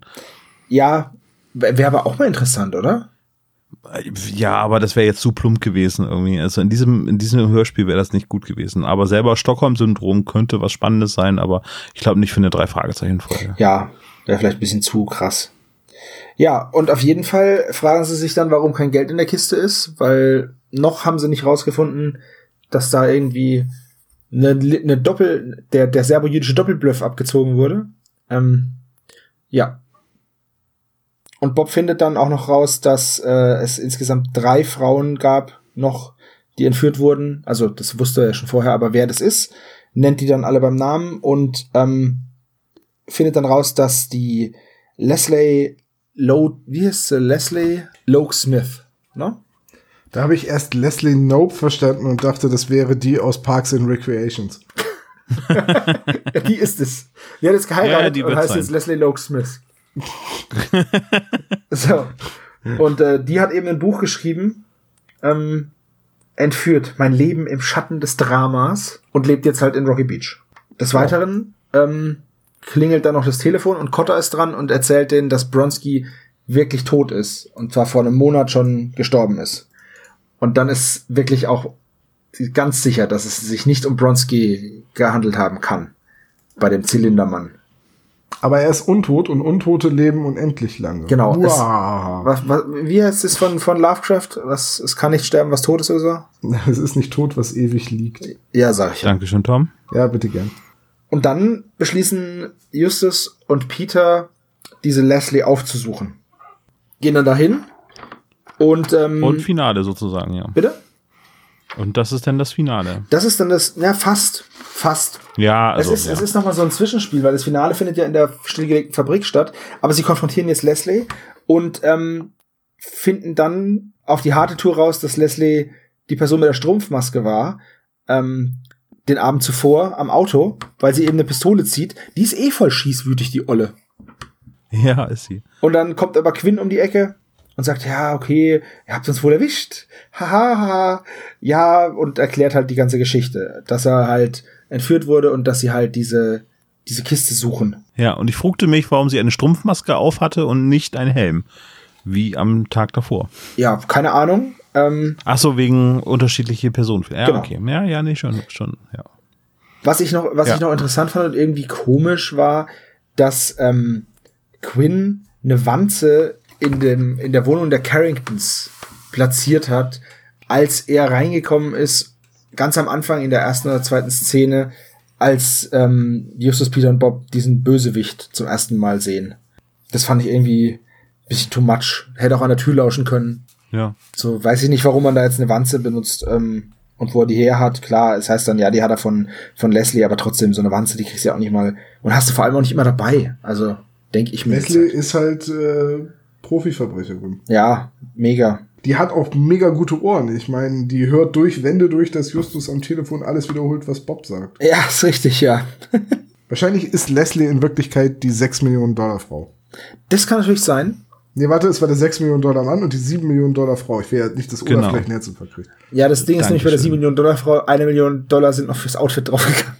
Boah, den Witz haben wir doch neulich irgendwo erst gemacht. Ich sag ja, wir schneiden das gerade zusammen. Was? Ah, trollolol. So. Ich kann mir das doch nicht alles merken. Ich bin einfach spontan witzig. Da kommt es dann auch immer zu Doppelungen. Wie bei Marlon, nee, wie, nicht Marlon Brando. Von wem hat man es gerade? Wenn du spontan witzig bist, kommt das nicht zur Doppelung. Charles. Bronson. Bronzen. Bronson. Das ist Bronzen. Missouri. ähm, was ich interessant fand, ist, dass Quinn Bronski im Knast besucht hat und er dann Frieden geschlossen hat mit seinem Entführer. ich weiß ehrlich gesagt nicht, wird das gesagt im Hörspiel? Ja, es wird äh, gesagt. Nee, nee, nee, wird im Hörspiel gesagt, wie lange er in der Hand von Bronski war? Nein. Weil, ich meine, ach, das ist jetzt irgendwie blöd, da immer echte Fälle zu referenzieren, aber nehmen wir mal Natascha Kampusch, die war ja zehn Jahre, glaube ich, Acht. in der Hand von acht oder irgendwie Acht. so, weiß ich nicht, ist egal. Jedenfalls, sie war sehr lange äh, in der Gewalt von ihrem Entführer. Dass man da dann so eine Art Verbindung hat, ich meine das ist jetzt nicht wertend, weder positiv noch negativ, so, aber einfach, weil das so eine lange Zeit ist, okay. Aber naja, es gibt halt dieses, es gibt halt dieses Verhalten der, der Entführungsopfer, die dann natürlich, weil die einzige Bezugsperson ja der Entführer ist, ähm, ist es ganz normal und menschlich, dass man dann versucht, dem Entführer, ähm, ja, dass man dem versucht, positiv irgendwie entgegenzukommen, weil der ja fürs eigene Überleben ja, unabdingbar ist. ist. Das heißt, man das versucht ja im alles so Prinzip zu dann machen. das Stockholm-Syndrom. Genau, also man, na nee, das Stockholm-Syndrom ist, dass man sich mit dem, mit dem Täter, das kann auch bei einer, zum Beispiel bei einer Geiselnahme sein, dass man sich mit dem Täter eher sympathisiert und ähm, ähm, assoziiert als mit der Polizei und die Polizei als den Aggressor sieht, weil der Täter dann sagt, ja, zum Beispiel bei einer Geiselnahme in der Bank, ja, wenn die Polizei jetzt nämlich nicht das, das Fahrzeug endlich bringen würde, dann müsste ich hier keine Geiseln erschießen und dann kommt es eben, dann kommt es eben dazu, dass dann die Geiseln Ja, aber das, aber das meine ich gar nicht, sondern ich meine halt einfach, dass ähm, dieses Ich habe Frieden mit ihm geschlossen klingt halt so, als hätte der eine sehr lange, sehr tiefe Bindung zu dem Mann. Aber so habe ich das nicht interpretiert, weil er ja so viele Kinder entführt hat. Aber was halt sehr gut rüberkommt, ist, wie sehr der ähm, Quinn eigentlich darunter leidet, unter dem Trauma, das diese Entführung bei ihm ausgelöst hat. ja, Dass Das er ist- Angst vorm Alleinsein hat, Angst vorm, vor Dunkelheit, nicht gerne aus dem Haus geht im Dunkeln. Und das als erwachsener Mann bei einer Erführung, die ja 30 Jahre und länger her ist. Naja, klar, also ähm, was bei einer Entführung passiert ist, kann man, glaube ich, nicht nachvollziehen, wenn man nicht dabei war. Ähm, deswegen, ich, also ich kann das schon verstehen. Ja, ich finde das hier halt einfach mal sehr gut dargestellt. Ja, ist es Einfach auch. Mal, ist auch es einfach auch. mal sehr, sehr glaubwürdig, wie der Charakter gezeigt wird. Und er hat halt, er hat halt, nachdem er mit dem Frieden geschlossen hat und der Bronski sich bei ihm entschuldigt hat für die, für diese Entführung, verrät er ihm noch, wo das Geld zu finden ist und diese ganzen Bilder und Zeitungsausschnitte. Und ähm, er versucht dann dran zu kommen, ohne dass es jemand merkt und kommt dann, es kommt dann so eine Streiterei zwischen ihm und den Carringtons, die es vorher gar nicht gab, die nur deswegen halt entstanden ist. Und dann holt er halt Leslie, Leslie zur Hilfe. Und dann, ja, wird halt noch gesagt, dass das mit dem, dass die Zeit brennt, dass das nur Quatsch war und nur zur Abschreckung und dass sie einen Schauspieler engagiert haben. Und ähm, ja, dann kombinieren die drei Fragezeichen oder die zwei Fragezeichen, Bob ist ja zu Hause, ähm, dass eventuell in dem ehemaligen Versteck der entführten Kinder da vielleicht das Geld sein könnte. Und dann kommt es zum Showdown. Ja, eigentlich kann man es relativ kurz halten, was dann passiert, weil Bob kriegt dann einen Anruf von, ähm, äh, wie heißt sie noch, lustiges Kiesesteinchen? Die heißt Brittany Rogers und ist ähm, Polizistin in New York. Ja, ich wollte den Namen aus dem Forum. Ach so, äh, freudenreiches Kieselsteinchen 06. Das war's. das ist halt so freudenreiches Kiesesteinchen, weißt du? Wäre das 06. jetzt nicht, wäre das jetzt nicht eine Folge, die auf einem deutschen Buch basiert, dann hätte ich gesagt, boah, was soll diese Übersetzung, weil sie wahrscheinlich auf Englisch Happy Pellet heißt oder, oder, oder so.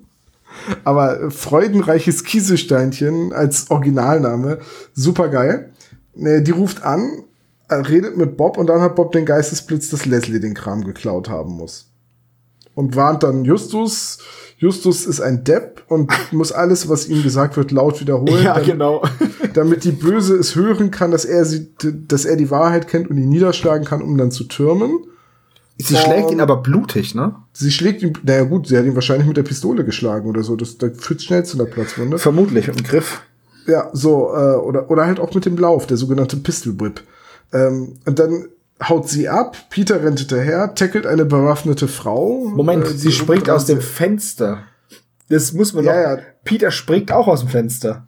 Das ist aber sehr schön vom, vom Geräuschdesign in der Ja, Szene. mega. Diese Mega. Landung im Kies fand ich super äh, vertont. Ja. Ja, ja, und dann rennt Ja. Peter ihr hinterher, äh, tackelt eine bewaffnete Frau, die gewaltbereit ist. Mhm. Dann kommt die Polizei, äh, Folge zu Ende. Genau.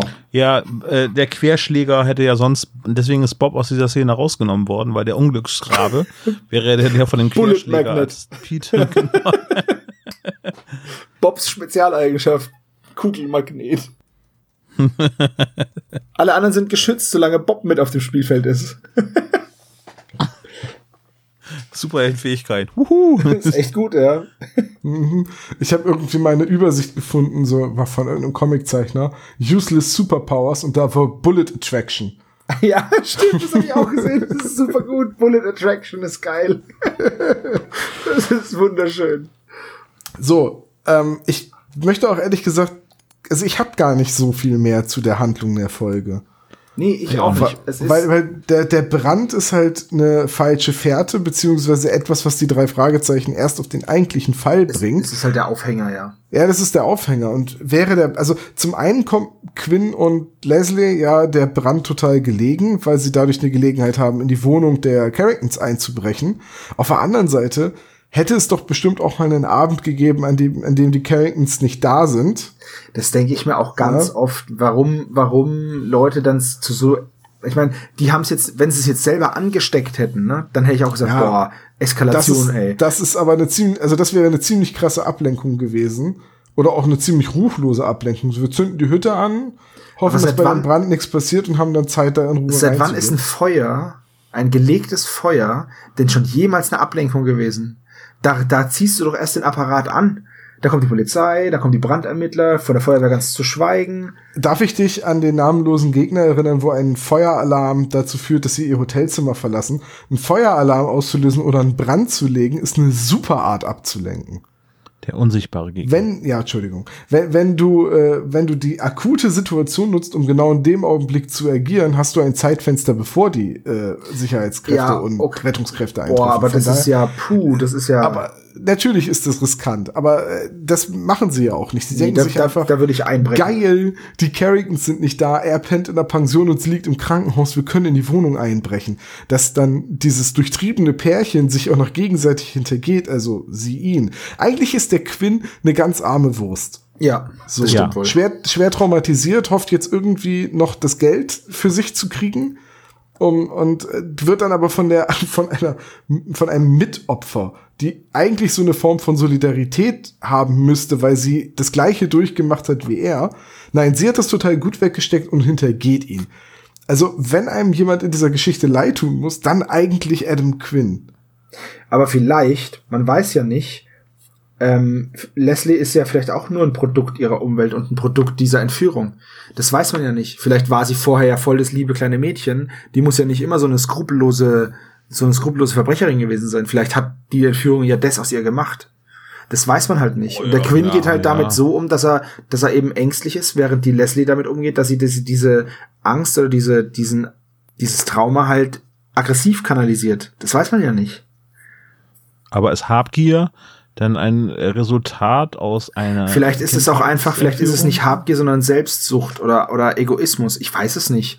Weil, wenn sie mit dem Geld kann sie was machen. Verstehst du? Sie sieht es vielleicht Mhm. auch als Chance irgendwie, weiß ich nicht, weil sie ja schon irgendwie ein verpfuschtes Leben hat durch die Entführung.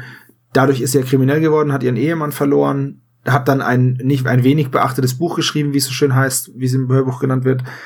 Also ich kann mir schon vorstellen, dass das, ähm, dass dieses einschneidende Erlebnis sie auch so geformt hat und dass das da ausschlaggebend war. Ja. Ja. Also jetzt einfach zu sagen, ja, die ist jetzt halt böse, weil sie blöd ist und, und das finde ich halt, nee, äh, böse, äh, als böse habe ich sie auch nicht empfunden. Halt irgendwie, als, ja, es ist wirklich ein Produkt quasi aus dieser Kindheit. also kann ich mir halt vorstellen, ja. ja, ja, genau. Die eine ist Polizistin halt geworden. ne? Genau, und da geht ja jeder, geht ja damit anders um. Das wollte ich nur mal noch angemerkt haben. Ähm, ist schon ein bisschen, bisschen wie ein Fazit, ne? Ja, dann fang doch mal mit dem echten Fazit an. Ich? Hm? Okay. Also mir hat die Folge gefallen. Ich mag die Folge. Ich finde das Thema ziemlich krass für einen Drei-Fragezeichen-Fall. Kindesentführung finde ich, geht, geht mir sowieso nah.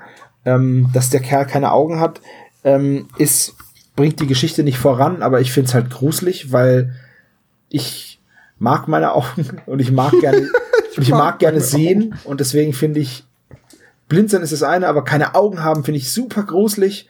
Ähm, mit so zugenähten Höhlen. Oh, geht. Und ähm, ja, also für also mich hat's, ich finde den Fall echt gut. Ähm, gruselig finde ich ihn auch, aber auf eine andere Art, also nicht gespenstergruselig, sondern einfach Kindesentführung und keine Augen. Das ist einfach nicht mein Ding.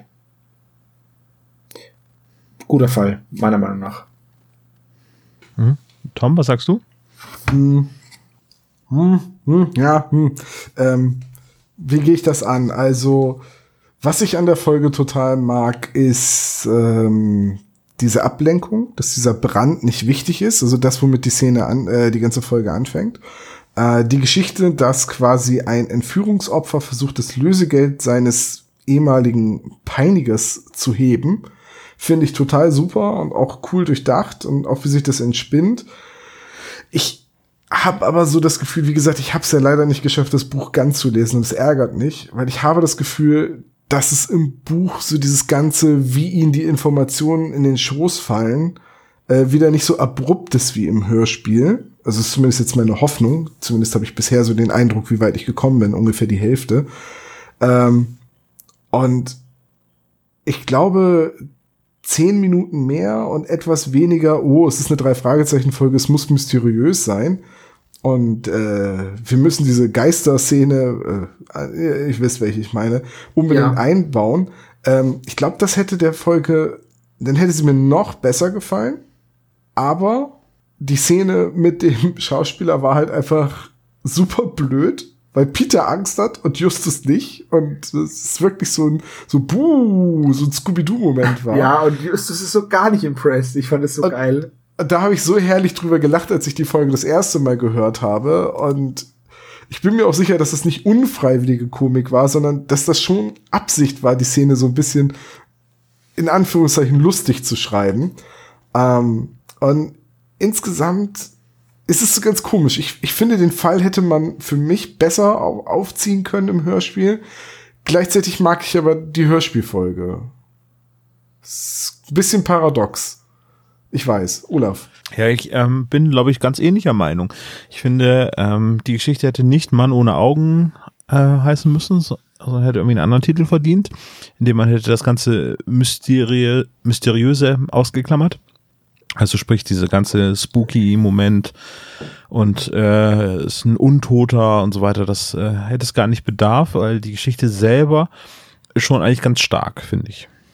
Mit alten Opfern von Entführung und einem versteckten Lösegeld. Das ist ein guter Plot. Das ist ein Cold Case Fall halt, ne? Ja, genau, ist aber dann wahrscheinlich kein drei Fragezeichen Fall. Ja. Ne, also das, äh, die, das wirkt so ein bisschen wie, ich habe hier so eine richtig tolle Geschichte. Ähm, damit es jetzt eine drei Fragezeichen Folge ist, bedarf es eines mysteriösen Elementes, was sich dann als relativ schnell Quatsch herausstellt.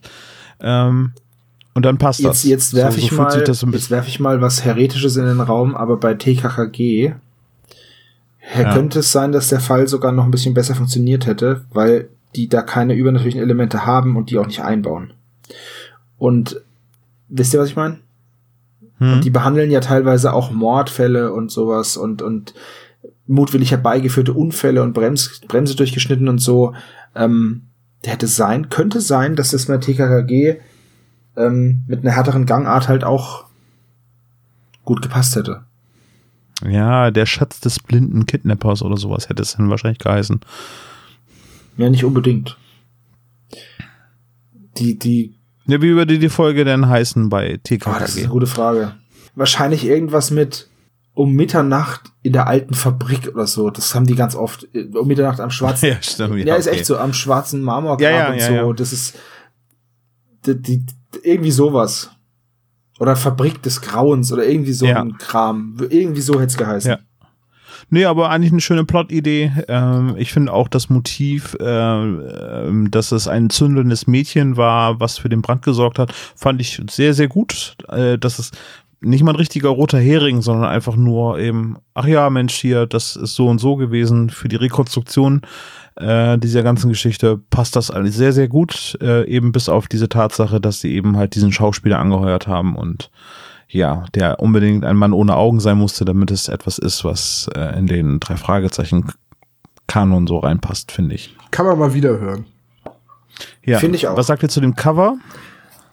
Ja, finde ich ziemlich cool. Hat halt wenig mit ähm, der Folge an sich zu tun, ne? Na, wieso? Es ist ein Mann mit Sonnenbrille drauf und man sieht ein Feuer. Ja, Ja. schon. Aber ein Mann ohne Augen wäre, glaube ich, zu krass gewesen. Deswegen haben sie einfach mal die Sonnenbrille Ja, aber ich genommen, finde, ich finde, also mir gefällt's gut. ne? Ja. Ich glaube, ich hätte einen- wirklich einen Mann ohne Augen, also so eine Darstellung von so leeren Augenhöhlen oder so. Das hätte ich schon geil gefunden. Ja, aber das ist immer ja, noch ein Kinderbuch. das ist ein Und am besten halt auch noch so eine Schlange, die sich so aus den leeren Augenhöhlen windet. und dann die Nee, Schriftart ein ändern in so eine. Black Metal Band. Genau. Mit so ganz vielen Zacken, so die drei Fragezeichen. Oh Mann. Äh, das wäre dann für den letzten Song auch noch möglich gewesen. Ne? Das wäre das wäre auch das wäre auch geil gewesen. Ja, vielleicht macht Andi Song. ja, vielleicht macht Andi dazu ja ein anderes Cover. Mit dem Stil. Das wäre Ja, das wär wär so geil. schlecht. Alle Folgencover nochmal uminterpretieren Als Black Cover Metal. von einer Metal-Band. Das wäre richtig geil. witzig, glaube ich. Jetzt haben wir die. Ich mach das, ich mach das jetzt nicht. Ich habe das jetzt nicht als Aufruf gesehen. ja, vielleicht. Ich habe das Folgencover habe ich ja noch nicht, habe noch keine Idee, aber vielleicht passt das. Also ja. sagen wir mal ganz ehrlich, wenn du es hinkriegst, dass es aussieht wie das Cover von einer Metal-Band, Respekt. ja. Respekt. Nee, ich hatte eigentlich irgendwie so gedacht an ein Bild von Pans Labyrinth hier, äh, der Mann, der die, äh, also dieses, die Kreatur, die die Ja, äh, Augen in den Händen Das ist hat. auch so eine gruselige- mega spooky Figur irgendwie, oder? Ich musste auch an diese Figur denken. Deswegen fand ich das auch so Ja. gruselig. Ja. Gut.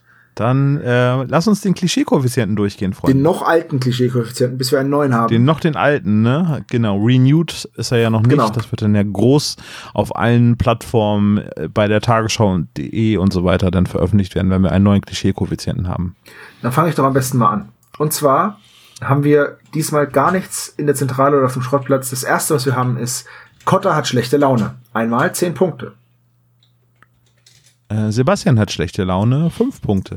ah nee, warte, das war in der Zeit versehen. Trollololololololol. Ähm, Bob war am Zeitungsarchiv, fünf Punkte. Dazu muss man sagen, dass er nicht wirklich im Archiv war, aber wir haben halt die Internetrecherche. Naja, also das so ist, ne, bei, beim Cthulhu-Rollenspiel, denn äh, das Bibliotheksnutzung ähm, wird irgendwann bei Cthulhu Now ersetzt in Computernutzung. Das hast du bereits erwähnt beim letzten Mal. Echt? So viel Yeah. zum Thema Copy-Paste. Yeah, yeah. Scheiße, das muss man alles schneiden, glaube ich. Auch das, wie ich yeah sage. Nee, das nicht, das bleibt drin. Äh, Peter löst das E- Rätsel als erster. Gibt 15 Punkte dafür, dass er den Mann im Foto erkennt. Außerdem ist er natürlich super sportlich, also aus dem Fenster springt, die Täterin tackelt und ihr die Pistole wegnimmt, ohne mit der Wimper zu zucken. Einmal fünf Punkte. Ja, äh, Peter wird von Justus vorgeschickt. Geh du, ich bin nur Ballast. So ungefähr. Lass mich zurück. Zehn Punkte. Tom zeigt auch schon gleich, womit es weitergeht, und zwar den debilen Lachen am Ende. Einmal 20 Punkte. Äh, natürlich hat der Bösewicht eine Waffe. Einmal 20 Punkte. Es, er wird äh, trotzdem oder sie wird trotzdem überwältigt. Äh, wie viele Punkte gibt das? Auch 20. Auch 20. Oh, super. Danke. Außerdem brennt es wie verrückt. Einmal 10 Punkte. Dann wird natürlich die Visitenkarte vorgelesen. Ein Punkt. Und es geht um verstecktes Diebesgut oder Erpresser, Lösegeld. 25 Punkte. Und dann kommen wir auf einen Gesamtklischee-Koeffizienten von141 Punkten. sehr schön. Ja. Das ist jetzt eher so ein Mittel. Eher so ein mittlerer Wert. Oh Mann, ey. Ich frage mich, wann das, wann das mal blöd wird. Das, ich, war schon beim schon ersten. lange blöd. Das ist, Ja, ne? das ist genauso blöd wie der Klischee-Koeffizient. Das stimmt wohl, ja. 141 hat übrigens Weil- auch der grüne Geist. Nur mal so zum Mhm. Wissen. Und Fußballgangster hat 131. Gefahr im Verzug, beste Folge, 151. Ja, dann sind wir eigentlich soweit durch. Ne? Ja. Dann kommen wir jetzt vom Mann ohne Augen zum Mann ohne Hören. Oh, wenn er das hört, bist du dran. Ja, da hast du gleich direkt zwei Minuspunkte. Direkt, ja. Oh, aber für den Just for the Joke, ne? Ja, lieber Ja, einen Freund verloren als eine Pointe nicht gemacht, ne? Richtig. Zumal Dr. Knobel ja nie wirklich so etwas wie ein Freund war. Aber was ist denn James Bond ohne seine Widersacher? Immer noch ein attraktiver Geheimagent? Batman, Batman ohne Joker ist einfach nur ein reicher Mann mit einem schlechten Klamottengeschmack. So ein Ying ohne Yang. Genau. Ne? Ah, da klopft es an der Tür. Ich kann mir denken, wer das ist. Wollen wir ihn reinlassen? Nein. Es, es, es ändert ja nichts. Dann, dann ruft er an oder schickt ein Fax, schreit durch die Lüftungsschlitze. Es, äh, mach einfach die Tür auf. Wie Herr Riedmann. Der zieht noch in unsere Wand, ich sag's euch. Boah, bitte nicht. Hallo! Dr. Knobel. Ich habe mir einen wunderschönen Gag überlegt. Das Quiz zu dem Mann ohne Augen von den Männern ohne Ahnung. Ah, präsentiert von dem Doktor ohne Humor. Jetzt im Jamba Spar-Abo. Reng, da, deng, deng, deng. Wollen wir anfangen? Gerne, ich bitte darum. Frage Nummer 1. In welches Krankenhaus wird Mrs. Carrington gebracht? Ach du Schande. Es geht schon wieder Geht so schon gut los, Ah, weiß nicht, wie es euch geht, aber ich, ich, ich bin mir bei meiner Antwort leicht unsicher. Also ich meine ist auf jeden Fall ähm, falsch. auf jeden, äh, ist auf jeden Fall mm, falsch. Komplett. Okay, wir haben folgende Antworten. Wir haben das Hell, Hell Pass Hospital von Tom. Wir haben das Crank House von Dastian. Und wir haben das General Hospital von Olaf. Das Olaf ist mit am nächsten dran, aber es ist das Memorial Hospital. Es heißt aber, es heißt aber nicht Crankhaus, es heißt in welches Krankenhaus? Ins Crankhaus, Digga. Das musst du schon richtig vorlesen. Und ich finde das auch nicht okay, dass sie einfach, dass sie einfach den Slogan unterschlagen. Es ist, Vom Hell Pass Hospital. es ist das Hellpath Hospital. You're halfway there. Okay, Okay, nachdem ihr hier alle schlecht geraten habt, kommen wir zur zweiten Frage, wo man wieder raten kann und demnach Tom wahrscheinlich sehr richtig liegt wieder.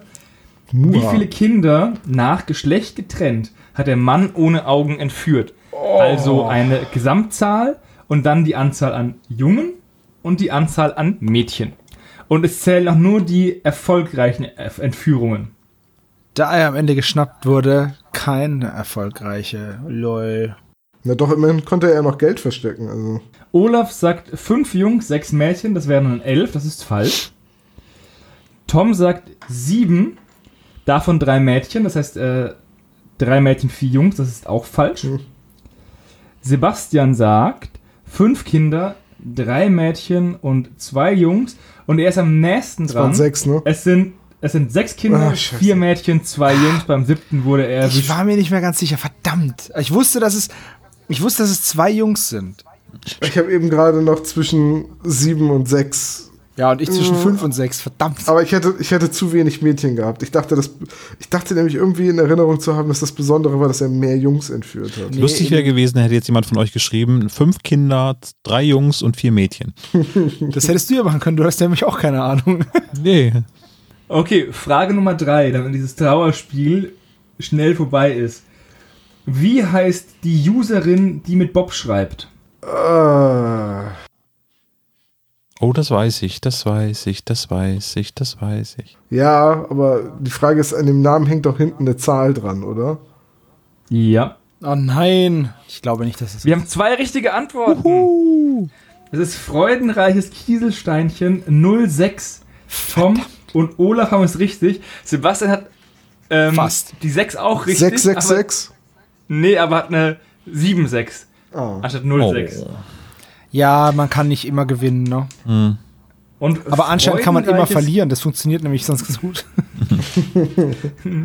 Freudenreiches Kieselsteinchen 06 arbeitet als Polizeiinspektorin. In In, welcher. Stadt? Oh, scheiße. In New York? Sie, können- Sie müssen vorweg sagen, Frage, damit ich nicht einfach irgendwas sage. Okay, Frage Nummer 4. Ja, danke. Tom, Olaf und Sebastian haben das richtig. Geil, ich habe auch. Wow, wie überraschend. Frage Nummer 5. Welche Verletzung hat sich den Bob zugezogen beim Sturz von der Veranda? Wahrscheinlich die männlichste Verletzung seiner Karriere. Diese Frage hat nur Tom richtig, weil er hat einen Bänderriss. Sebo und Olaf liegen falsch. Die sagen beide Bein verstaucht bzw. Fuß umgeknickt, aber es ist ein Ich habe Bänderriss. der geschrieben, diagnostiziert wird. Knöchel umge, in Klammern Doktor Knick. Umge Dr. Knick. So, dieses Quiz war nicht so gut. Tom hat drei Punkte, Olaf zwei, Sebo hat, naja, einen. Den New York-Punkt. Aber ich war bei Yay. zwei Sachen richtig nah dran. Ja, bist du richtig nah dran, ja. Wie gesagt, der Mann ohne Augen, präsentiert von den Männern ohne Ahnung. Ich, Bin der Mann ohne Wiederhole mich. Freunde und da vorne ist die Tür. Tschüss. adieu. So. Dieser Typ. Er ist weg. Aber immerhin war das jetzt unsere Folgenbesprechung zu dem Mann ohne Augen. Einer sehr guten Folge. Ich werde nie vergessen, dass Suko der Klassenlehrer der drei Fragezeichen war. Ja, Topa! So, jetzt haben wir fünf Sekunden Zeit, um uns vom Acker zu machen. Und dann spielen wir jetzt die Endmusik, oder? Ich, war läng ich war längst weg. Tschüss. Ciao. Danke fürs Zuhören. Macht's gut. Ciao.